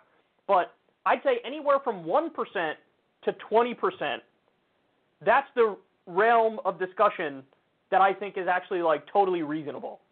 And even though as a politician Biden shouldn't be saying this, I, truth is always a defense. And you know, you can come after him and say, "Come on, man, like don't say that." And I mean, he could say, "I I think it's true." And that's not I think Mitt Romney was dead wrong. I think Hillary was dead wrong. I think he's close to right. Now, my numbers actually I think probably a little bit lower, maybe 5% of people. Um but yeah, it's not like I disagree with there's a right wing view on this and a left wing view on this. The left wing view, generally speaking, although there are distinctions, is that hey, people are generally good and they're inherently good, and like if they become bad, it, it's there has to be a reason for it, but really at their core they're good. And the right wing view is, more of a hardcore um, nature argument of like people uh, like I don't trust anybody. People are kind of inherently bad, and we have to like civilize them through society. But at our core, we're all you know kind of selfish beings, and people are like inherently bad. And my opinion on that has always been that everybody's right and everybody's wrong at the same time. So what I mean is I think there's some percentage of people that are basically inherently good. And I also think there's some percentage of people that are like inherently bad. But then I think most people, in fact the overwhelming majority of people, are both good and bad. And like we're we're a mix. So in other words, philosophers have debated this for a long time. Like are people inherently good or inherently bad and, and you know, how do we how do we work through this issue? And I think that there is no such thing as like a default human nature setting. People aren't just good, people aren't just bad. I think that um, it's what I just described. Some are good, some are bad. Most are a mix of both good and bad, and it's complicated. It's complex. It's not like there's no easy, simple answer. And then you get into the deeper conversation of, well, how did somebody become good or bad? Like, again, generally speaking, the left wing view is well, it has to do with like the environment they were raised in. And it has nothing to do with nature, how they are innately. It has to do with nurture and how they were raised and the culture and the environment and all that stuff. And that'll dictate how they are. And my response to that is in many instances, yes. In many instances, yes. People are very, very influenced by their surroundings and by how they were raised and the culture and society and the environment and all that stuff. But again, that's not totally true because we all know there's been plenty of cases of like people who were raised in what's supposed to be the ideal environment with loving parents and all that stuff, and then they become vicious serial killers. So obviously there are some instances of yes, there's some wiring that's off and somebody's like a vicious psychopathic, sociopathic murderer. You know? So even with being raised in what's supposed to be an ideal situation. So in other words, there is no there's no default human nature setting, and then we're all working off that. Everything's a mess, and the world's a complicated place. And some people are born with some wiring off, and some people are born just like inherently really kind and and and giving and, and nice and good. And then I think most people are probably a mix of both of those things that we all have. Like I would file myself under the good and bad, you know, category where I think the overwhelming majority of people are, where it's like, yeah, you have positive instincts and you have negative instincts. And again, like you, I don't know exactly how I got this way. Is it mostly from nurture, or some of it just wiring in my brain? I, I think all that feeds into it. All of it feeds into it. So um, I think that on the left there is this kind of people don't want to ever entertain the idea of like no, there might be some percentage of the population that's just not Like Matt, I tweeted about this, and Matt Taibbi responded to me and said, "Well, hold on. I thought that if you're a liberal, then you're supposed to believe that you know people can effectively be rehabilitated, and like that's why we shouldn't have the death penalty. That's why we shouldn't have you know punishment when it comes to the criminal justice system, and it should be geared more towards rehabilitation." And my response to him was like, I believe as a matter of principle that we should not have the death penalty because we killed the wrong people and and you know we should rehabilitate because it's the moral thing to do, it's the right thing to do. But I also said to him, I, I'm not under any illusions though that everybody is reformable or everybody can be rehabilitated. I don't think that's true at all. I think that there are instances of TFGs, too far gone. People who, you know, there are serial killers who you're just not going to reform they're, you're not going to rehabilitate them. Something's off. There's something off. And so now the serial killer is an extreme example, but there are people with, you know, psychopathic behavior that manifests in financial crimes, for example. And it could be laundered through a perfectly legal route. Like if you go work on Wall Street, for example. So I think in like that person, I would put in the category of bad.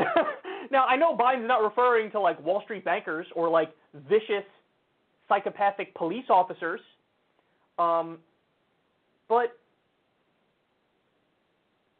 they exist. Like the, there are a certain percentage of the society that's they're bad. They're bad. Now again, he might have a slight overestimate here of 10 to 15 percent. That might be a little bit on the high side, but I think it's probably five percent of people that are just bad. That, and it's in you could find them in almost every walk of life. You know them in your life. You've seen them. You've met them. You know, some maybe in your family or whatever, where it's like there's just no hope. and again, we should try to to ameliorate the situation and and fix and and all that, rehabilitate, but just don't have any illusions. Like this idea that what are so are we? You answer the question then. See, this is the point that I was making to people. You answer the question. Biden says 10 to 15 percent of Americans are not very good people. What do you think the number is of people who are, quote, not very good people. And I, I have to say this, I know it might sound a little harsh, but if you think that the answer to that is truly zero, zero percent of people are not very good people, I think that's so delusional. Because then how do you explain the serial killer who was raised in a perfect environment in an ideal situation? Now, I get it it, there could be some biological wiring off or whatever, but still, you could categorize that as bad because we all agree serial killing is bad. We all agree a, a, serial child rapist is bad. We all agree that those things exist. So, what percentage uh, are bad, and what constitutes bad? Is it? I'm talking about the criminals in that respect, but I'm also lumping in, um, you know, people who are off for, through because the wiring's off, and people who are off because of other reasons like, you know, having a rough go of it. And it might not be their fault that their life was a mess, but if you end up becoming, you know, a, a vicious criminal or whatever it may be, or somebody who's in Al Qaeda, or somebody who's um, a hardcore evangelical fundamentalist Christian, or somebody who's in the KKK, and like, what percentage of society is not very good people? Again, I think Biden's not far off. I'd say maybe 5% of people are not very good people, which again, generally speaking, that's a positive thing, right? Like we have 5% of just bad apples, then 5% of people who are just so overwhelmingly kind and giving and like just really good and don't have a negative bone in their body. And then that leaves what? 90% of people who are like both. We have both aspects uh, in in ourselves. We have the capacity for very good and we have the capacity for for very evil and very bad. And so I don't know. I think that the reason why, because it's not a politically correct conversation to have, because you don't want to ever feel like you're writing off a certain percentage of the population. Now, again, I'm being clear. You don't write them off. You try to rehabilitate people, but have no illusions about it. There are some people who are beyond reform. That just is the nature of reality. So anyway, how would you answer that question? What percentage of society are just not very good people? You know, my guess is conservatives, many conservatives would probably say over 50% are not very good people. Many uh, lefties would say actually zero. I think we're all we're all good at our core. Some lefties would say that. Uh, again, I have a view that's a little bit uh, of a mix of both, where probably five percent of people are just you know kind of too far gone in a variety of different ways, and they got to that position of being too far gone. Some through nature, some through nurture, but like there are some people who are not very good people. Anyway, I'm rambling on here, but this the reason why I wanted to have this conversation is because it gets into the broader philosophical discussion where there are some philosophers who say people at their core are just evil, selfish, greedy pieces of trash, and then there are other philosophers who say no, people at their core are actually very like noble and they mean well. And I just wanted to state based off of this this Biden article, this Biden like gap is the hook here that I actually don't think either one of those is correct. I think some people are bad, some people are good, and most people are both good and bad. And then, you know, yes, your nurture and your environment will kind of determine how and when those different sides of you come out. So anyway, um, I know that this one's a con- more controversial segment of mine, but I wanted to throw it out there, and um, I'm very curious how you guys would answer that question. What percentage of people do you think are quote not very good people?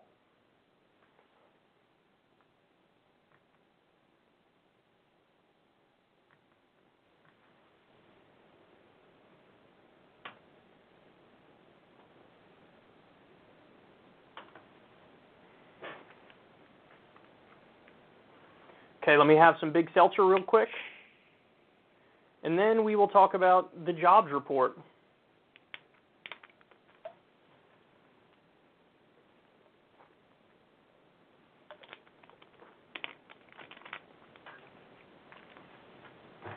I'm parched, bitch.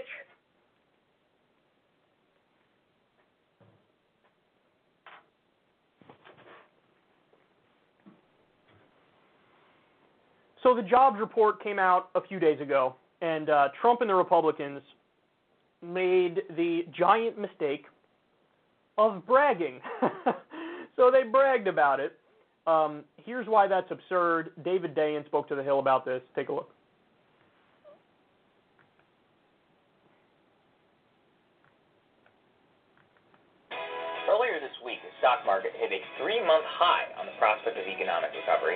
Same time, Bloomberg reported this week that only one-third of unemployment claims have been processed so far. So how did Wall Street rebound so fast?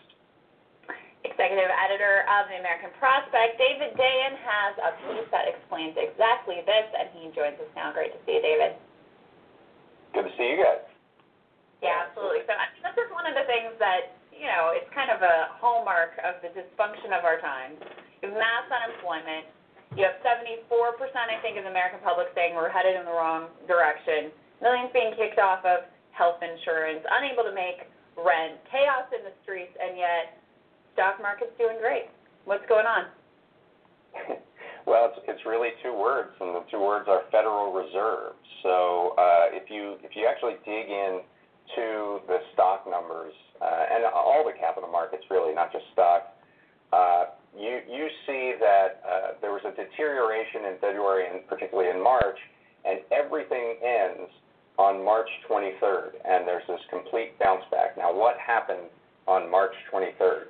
Well, it was on that day that the Federal Reserve made an announcement that it would essentially do whatever it takes to uh, prevent uh, uh, investors from taking losses from the coronavirus crisis. Uh, and that included the purchase of corporate debt, which it has never done in its entire history. And just the signal of that, just the announcement that everybody would be protected, followed by the CARES Act, which gave the sort of muscle behind that announcement uh, by giving $500 billion to Treasury that it could use as part of this money cannon of uh, $4.5 trillion that the Fed had at its disposal. That all was enough. Uh, and everything uh, really proceeded from there. Stocks went way back up. Uh, corporate bond uh, ETFs uh, that track corporate bond markets went way back up. Every major corporation floated debt, and everything sort of went back to normal for the markets. David, could you like compare that? What's the disparity between the markets and then the real-time economic conditions for actual working Americans? Well, it's interesting that we're talking today because we just had this good jobs report uh, of, of 2.5 million uh, increase uh, in, in jobs in May. However, that was coming off this incredible cratering in April loss of, of over 20 million jobs. So, you know, everybody's crowing here that we got back about 10% of what was lost.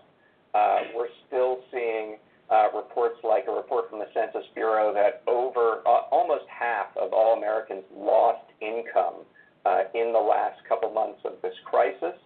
Um, and uh, you know that that shows up in the job statistics, but it's also it's also just cuts to income uh, from people who are working, whether they're getting furloughs or pay cuts or things like that.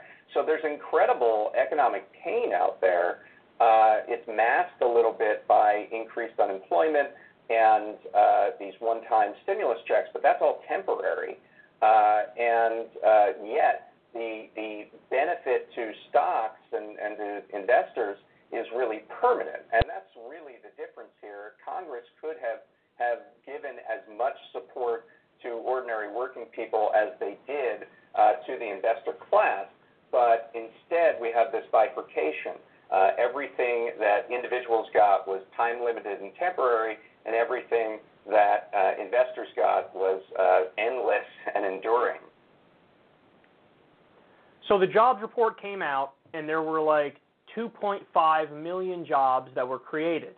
And then Trump and the Republicans went out there and they were bragging about it, and they've been talking about V-shaped recovery. We're going to have V-shaped recovery. It's going to be tremendous. We're on our way back. And um, as David Dayen is talking about here, that was a 10% bounce back from all that we've lost. So even the official unemployment rate is still, I believe, 13.3 percent which puts us in the ballpark of what the official unemployment rate was at the peak of the Great Recession, and they're out there bragging about it. Okay, now he explains what's really going on here, and it's stunning when you look at the details.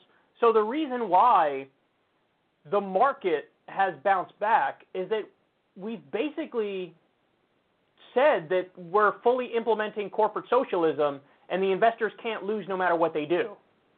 And so the Fed stepped in and they're buying corporate debt, which is the first time in history that they've ever done that.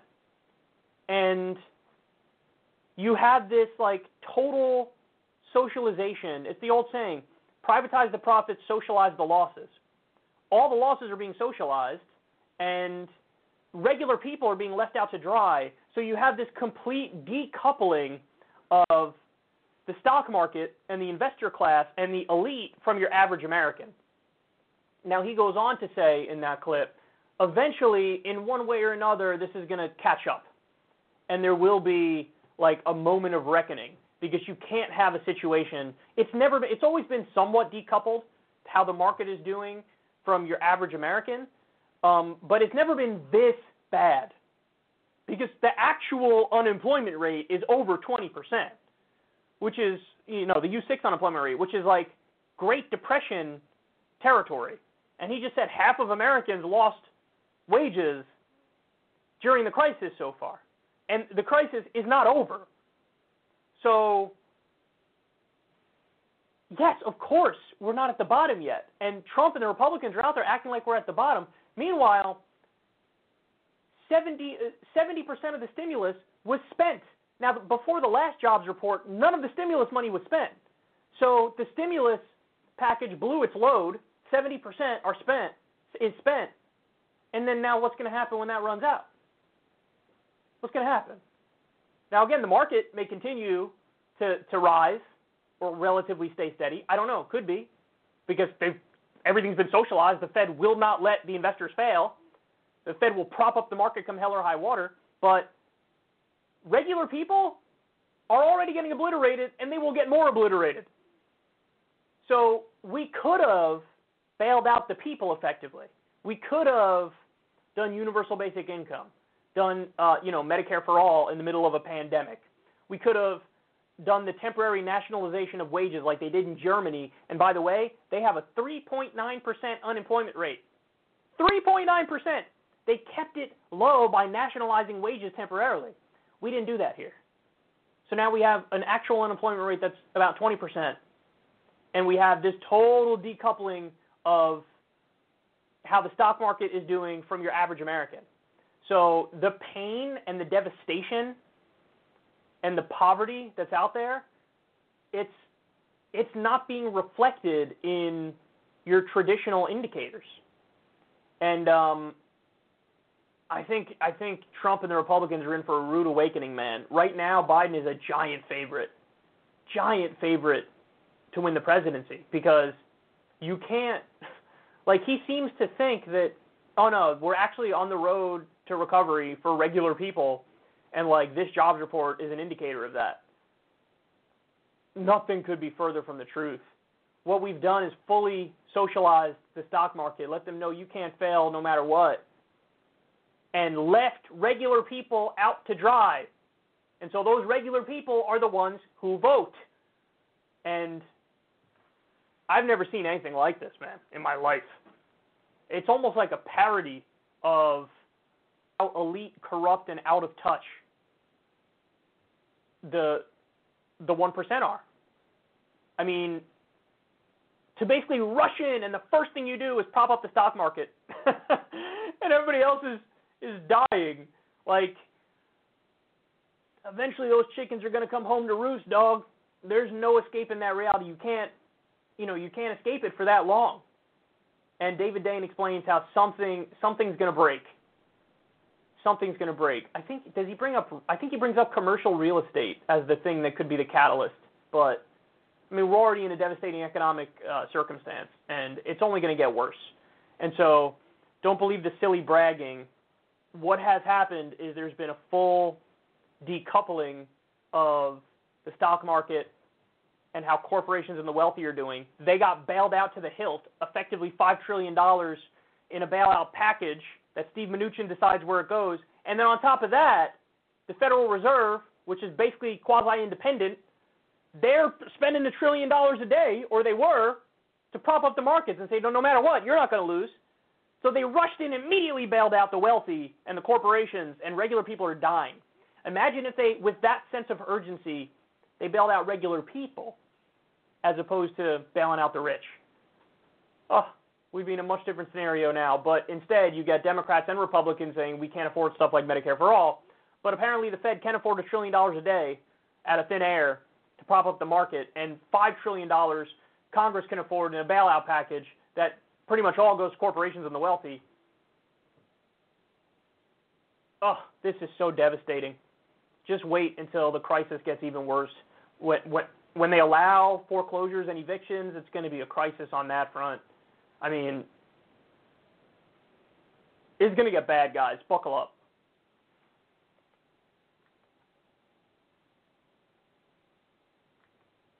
Okay, next.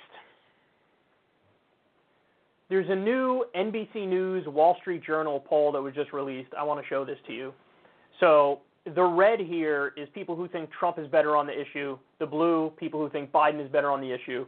So, when it comes to cutting unemployment, Trump edges Biden 48% to, what does that say, 35%? I'm a little far away from the screen here. Dealing with the economy, Trump 48%, Biden 37%. So he's got advantages here. Dealing with China, 43% for Trump, 40% for Biden. Now, here's where everything flips and goes pro Biden. There's way more areas where people are, are pro Biden now than pro Trump. Being competent and effective, 47% for Biden, 38% for Trump. Representing change, 41% for Biden, 37% for Trump dealing with the coronavirus, 48% for Biden, 37% for Trump. Ending gridlock, 40% for Biden, 35% for Trump. Dealing with health care, 49% for Biden, 34% for Trump. Everybody's bleeding their health insurance now. Everybody's losing it, and that's reflected in those numbers there. Addressing the concerns of the African American community, 49% for Biden, 30% for Trump. Addressing the concerns of the Latino community, 50% for Biden, 26% for Trump having the ability to bring the country together 51% for Biden, 26% for Trump. Even his own supporters are like, well, he can't do that. Uh, dealing with issues uh, of concern to women 46% for Biden, 25% for Trump. Now, those are just, that's the little appetizer that I gave you there. Those are the specific issues. There's only three areas where Trump beats Biden and Biden beats Trump in the rest of them. But really, this is the this is the sign that I think is totally devastating for him um, so they say eight in ten Americans say the country is, quote, out of control. 80% of Americans say the country is out of control. Only 15% say it's under control. So that means even some of Trump's most hardcore supporters are like, well, obviously everything's out of control right now. Okay, that is, uh, I think, a really, really devastating fact for Trump because what we saw in the primary is that there was this um, this urge of people to get back to normal, and just the Democratic voters just wanted to find somebody who they thought was more electable, and so Biden was like the default on that front. Well, if 80% of the country is saying everything's out of control right now, and people have the urge to get things back to normal, that ain't a good sign for Trump, man. Now, I saved the craziest one for last year. So here's what they say quote, among voters living in the top 2020 battleground states Arizona, Colorado, Florida, Maine, Michigan, Minnesota, Nevada, New Hampshire, North Carolina, Pennsylvania, and Wisconsin. Biden's combined lead over Trump is eight points 50% to 42%. So in the states that decide the election, Biden has an eight point lead. Now, listen, in the 2016 election, Hillary nationally had a two to four point lead, nationally. But when you broke it down state by state, Trump was doing, was hanging in there pretty well in the swing states. If Hillary had any lead at all in the polls in the swing states moving into election day, it was two or three points. Now we're talking about Biden with an eight point lead in the swing states which decide the election. Trump is in big trouble, bro. Now the the area where he still is trouncing Biden is enthusiasm among supporters. So, in other words, Trump people can't wait to vote for Trump again. They love Trump. And basically, the people who are going to support Biden are just tolerating him. But listen, at a certain point, there's just too much chaos, too much mayhem, and people say anything but this. And so when you have a pandemic, when you have an economic depression, when you have complete civil unrest and an unsteady hand at leadership, I think Trump is a hell of a lot more vulnerable now than he was in 2016. And remember, in 2016, I was the guy who was sounding the alarm and saying Hillary could definitely lose to Trump because he was campaigning in a much better way and sounded much more populist and she was making all the wrong arguments and you know I saw that he could definitely win. This time I think Biden at this point is a is a pretty clear favorite. I think he's 65% chance to win, maybe even as high as 70% right now. Um, now again, I want to caution everybody, it's all subject to change. So what I say today is only valid for like a week. And then we come back in a week, we look at the numbers, and we have a new evaluation. But um, yeah, you get the sense that with everything going on in the country, it's just too much. There's just too much happening. There's too much going on. It's too much chaos. It's too much mayhem. And people are just like, get me to a place where I don't have to think about it again all the time. A lot of people are really, really scared out there, really nervous, you know? And you can't blame them. Look at what's going on. So 80% think the country is, quote, out of control. That does not look good for Donald Trump. But again, you know, I'll update you in a little bit as to the state of the race. But as of right now, if Biden just keeps doing what I keep telling him to do, which is, hey, bro, go sit on your couch, go watch, you know, what should I go with this time? Every time I talk about what Biden should watch reruns of, I switch it. So I said Brady Bunch one time. I said Golden Girls one time. I said I Love Lucy one time.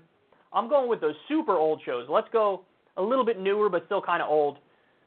Just go watch some uh, King of Queens, bro. Go watch some, you know, some Kevin James, King of Queens. I don't know why I'm wasting time babbling about the kind of show Biden could watch, but that's all he's got to do. Eat some ice cream, sit back, watch some TV, be in your bathrobe. That's it. That's all you got to do, and let Trump just keep, you know, making a fool of himself because I'm not kidding when I say that dynamic of like outsider populist bomb thrower, that's a very, very strong way to run a campaign when times are relatively normal. But when you have an economic crisis, or not an economic crisis, when you have national crises of a variety of different types, there is something that people look for that's a more steady, calming hand of leadership. And Trump is definitely not that. That populist bomb thrower attitude in 2016 was exactly right for the country at the time. But now I think people want more of a steady hand of leadership. And I'm not saying Biden is a steady hand of leadership, but I'm saying he gives off that appearance a lot more than Trump does. So I think Biden's a clear favorite at this point, and the more stuff rolls in, the worse it looks for Trump. Okay, next.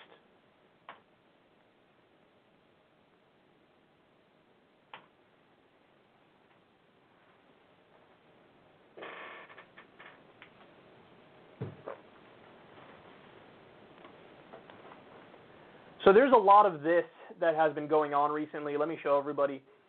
Floyd protesters in England pull down statue of British slave trader Edward Colston. So um, it's not just in the U.S., it's not just in England. Um, you also have statues of King Leopold II. He oversaw the brutal colonization and exploitation of the Congo. Um, his his statue was either defaced or, or pulled down in Belgium. I don't know which. There's been so many of these stories. And then, of course, you had um, protesters deface the statue of Confederate General William Carter Wickham in um, in Monroe Park. So a lot of these uh, a lot of these statues of questionable figures are being pulled down, not just in the U.S. but around the world. And again, remember this was all sparked from um, the killing of George Floyd. And now those officers have been charged, uh, arrested, and charged and Keith Ellison is in control of the case, which of course is a, is a very uh, positive development, and we might actually see justice as a result of that. Um, but what's interesting is you even see some instances, and we covered this on the last show, of they're saying, let's actually vote to pull down these statues. So it's not just there. Are, there are instances of people just doing it, right? But there's a lot of like in Virginia, they decided we're going to pull down a Robert E. Lee statue. Like they voted on that and agreed to it. And so this is, I mean, obviously, I think this is a positive thing in terms of, yeah, you don't want, if somebody's main so called accomplishment was being a, a brutal, oppressive authoritarian or dictator or Confederate general or, or slave owner or slave trader or whatever it is, yeah, yeah, I totally get that's not somebody who you want to venerate, and especially if you have you have people who are taxpayers who are minorities and they're paying to their to a government that this is what they put up as some sort of model citizen or some sort of thing to aspire to and it's just it makes no sense. It it's 2020 and we're still like you know having some sort of weird hero worship via statues and monuments for some of the people who we know historically were dead wrong about stuff so like i get it they should pull it down for sure um, here's the, what I want to caution everybody about, though. The first thing that the establishment will concede on is the symbolism. And we need to be cognizant of that because if in their mind, if they think, oh, the way that we could stop the protests and the riots and all this stuff, if all we have to do is pull down these goofy statues and monuments, sign me up. Because symbolism is the easy thing to cave on because nothing hinges on it. So, in other words, if they could use this as a distraction from actual substantive police reform, for example. Now, again, I want to be clear. I'm not saying I disagree with pulling down the statutes. No, I totally agree with it. Pull them down, for sure. But that's not enough. And that's the point. The point is, unless and until you get those campaign zero reforms, there's no victory. Unless and until you end the drug war, there's no victory. Unless and until you do the police the police law, which charges every officer in the vicinity with the crime of the most psychopathic cop who commits the worst crime. So in other words, if one commits murder and there's two standing by and they don't do anything, they're also guilty of murder. Until you get a law like that, there's no victory. So I just want to caution everybody because the thing that I'm seeing, which is really creepy and weird in some ways, is like there's now been these protests, these demonstrations where white people are washing the feet of black people. And it's supposed to be this like mass like forgiveness ritual type thing. And it does kind of seem like a religious ritual in a way, where it's like, you know, the white guilt is being poured out by all these white people, like, let me wash your feet. I'm so sorry my people have been so racist for so long. It's so terrible. Yeah. And as Benjamin Dixon said, white people, I don't need you to wash my feet. I can wash my own feet. Just don't be racist and let's fix the police. like, like that's the point. Like let's do that. So I totally agree with Ben Dixon. I think the white guilt ritual things are kind of weird and and in that instance it is a total diversion where like if this is going to substitute for real action then no throw this out the window it's really sad and it's really weird and nothing hinges on that and it's strange let's do something substantive so in other words i don't want people to get sidetracked and you know kind of like ruin the moment by not getting the tangible changes that we need and i fear that so many people are susceptible to it of like the symbolism becoming the main point. Like, oh, the main point was to pull down the statue. No, there's a lot more that needs to be done to to get racial justice in this country and to get economic justice as well. So there's a lot that needs to be done. It's not just pull down a statue. That's good, but we need more. It's not like nobody woke up one day and said, let's have them do a mass protest because we want white white people to wash our feet. No, like that's it's a weird ritual you're doing, and it seems kind of religious, and you probably shouldn't do it. Like, let's actually fight towards policy, substantive reform that would fix the country. So, anyway, don't get lost on the battlefield of symbolism because nothing hinges on that. And that's why they're always the first things that the authorities cave on. Is because if nothing hinges on it, sure, give that away. Who cares? The second you go for their power, and the second you go to really change stuff, you'll meet resistance. And so you want to meet that resistance in a way because it means you're getting somewhere. Okay, next.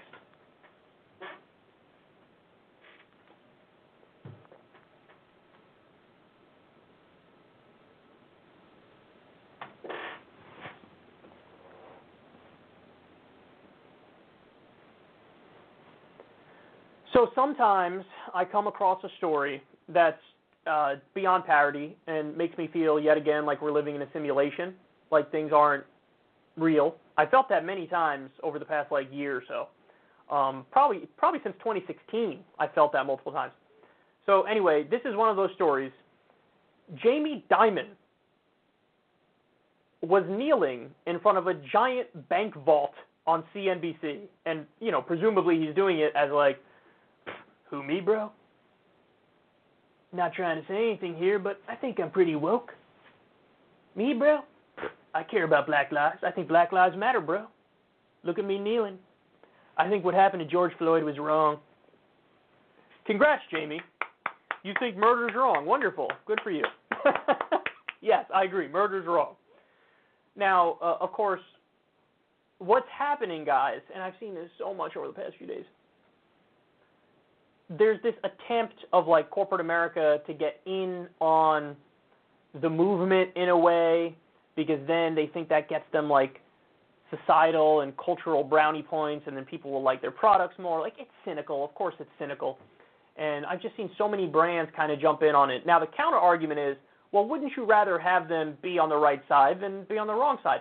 And I guess my answer, putting Jamie Dimon aside for a second, I'll get to him more, but um, I guess, like, I guess it's better. I saw like a statement from Gushers saying Black Lives Matter, and I'm like, Gushers, what are you doing? So, like, I guess it's better to have them on the right side. But, and here's the point: the reason why they're willing to do this is because they think if I, if I align on on the social stuff, well then maybe I can get away with all the economic stuff I do. So a lot of these corporations that are pretending to be all all Wokesville on us, you know, there was a great thread from a respectable lawyer on Twitter where he was saying like, this company makes their products, uh, you know, through Cambodian sweatshop labor.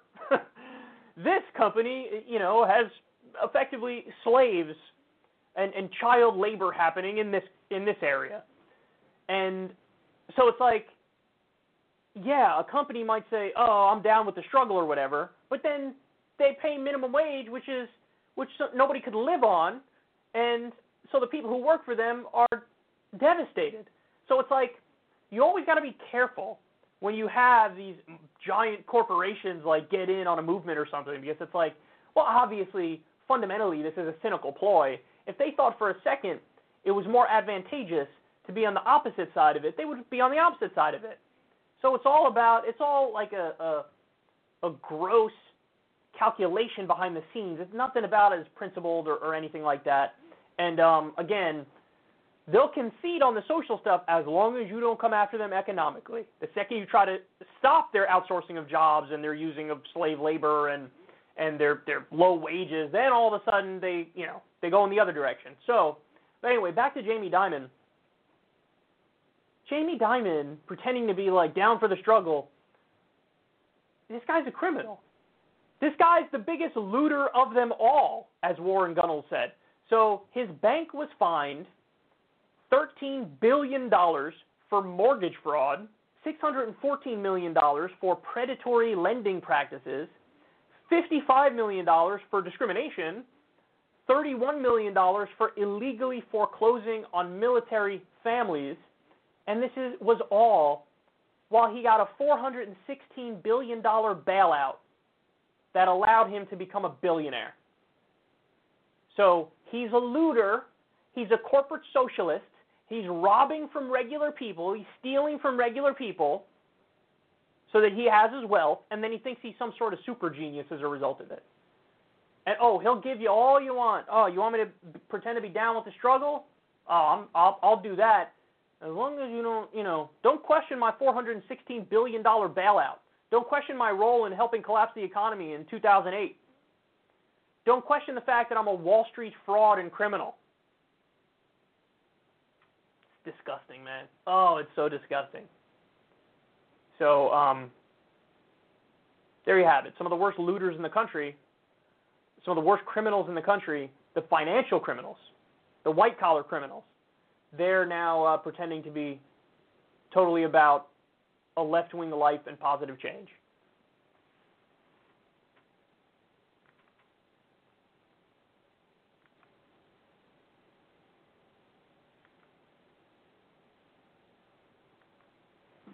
All right, let me do one more, and then we'll call it a day.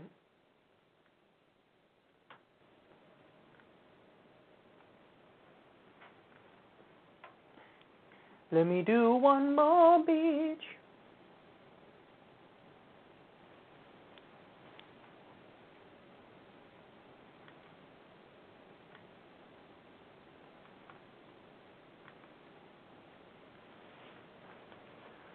So there was an interesting moment that happened the other day that split the left a little bit, at least on Twitter. This was this was bizarre. So Mitt Romney of all people tweeted Black Lives Matter. And then you see he was he's wearing a mask here, but he's uh, you know, marching in a protest in Washington D.C. So I saw a lot of takes that, you know, people were saying like, "Hey guys, this is a W, just take it." like you can't tell right wingers, Republicans, whatever, like you need to be on our side, and then the second they come on your side, be like, how dare you come to my side? So there was a lot of a lot of that going on. People saying, just you know, if we're ever going to make change, we need to actually sway some people on the right, and this is an instance of that. So why would you not? Like, why'd you be against it when it happens? Like, that was probably 50%, maybe a little bit more, of the takes on, on my Twitter timeline. But then there were others that were just like, well, this is just a cynical ploy, obviously. He doesn't actually mean anything by it. And for me, so so this is the this is what it comes down to. This is the real test. The test is, okay, Mitt, what are you going to do policy-wise? Because he's a senator. He's a senator. So, and some people responded to him there and said, "Great. Now, will you support the demilitarization of police?" See, that's the real test. He could tweet Black Lives Matter. He could he could march in the protest. If people want to say, "Okay, that's a good indicator of what he might do," okay, fair enough. But the cynical view is, no, he'll say that and he'll tweet that, but then he he will not do anything in terms of policy. So that's the real test. I'll reserve judgment until unless and until we know where he stands on the policy issue. But if Mitt Romney really wants to get actual credit from the left, he would come out for the campaign zero reforms. So end broken windows policing, do community oversight of the police, limit the use of force that they could use, independently investigate and prosecute officers, have community representation in police departments, have body cameras that film the police and they can't turn them off at penalty of law and no excuses, uh, training towards de-escalation, end all for-profit policing, demilitarize the police, have fair police union contracts, and then the other thing is end the drug war, cut the budgets at least 50%, I'd say, because we spend so much more on policing than on on welfare. Have a three strikes and you're out law for cops, where if there's three complaints of any kind of abuse of authority, gone and also my new favorite, the police the police law, which is this idea that if you have one police officer who's committing an egregious crime and others are just standing around watching that officer, the ones who are standing around watching it and not stopping him can get found guilty of the crime that the officer is committing. So that makes them all accountable, and so they will stop one another because they don't want to go to jail if they see one of their buddies cracking a skull or committing murder or whatever it might be. Um, it's a way to totally change the way things work at the moment, which is just totally unacceptable. So, if Mitt Romney, even if Mitt Romney comes out for two of those things I just listed, well, then of course I'll give him credit. Of course I will, because to me it's all about policy. That's what matters. The, the end all be all in the conversation is policy, because that's the idea of politics. Let's try to change society for the better through policy. So if Mitt Romney comes out for one or two of those, you know, various police reforms, okay, then you give him a whole bunch of credit.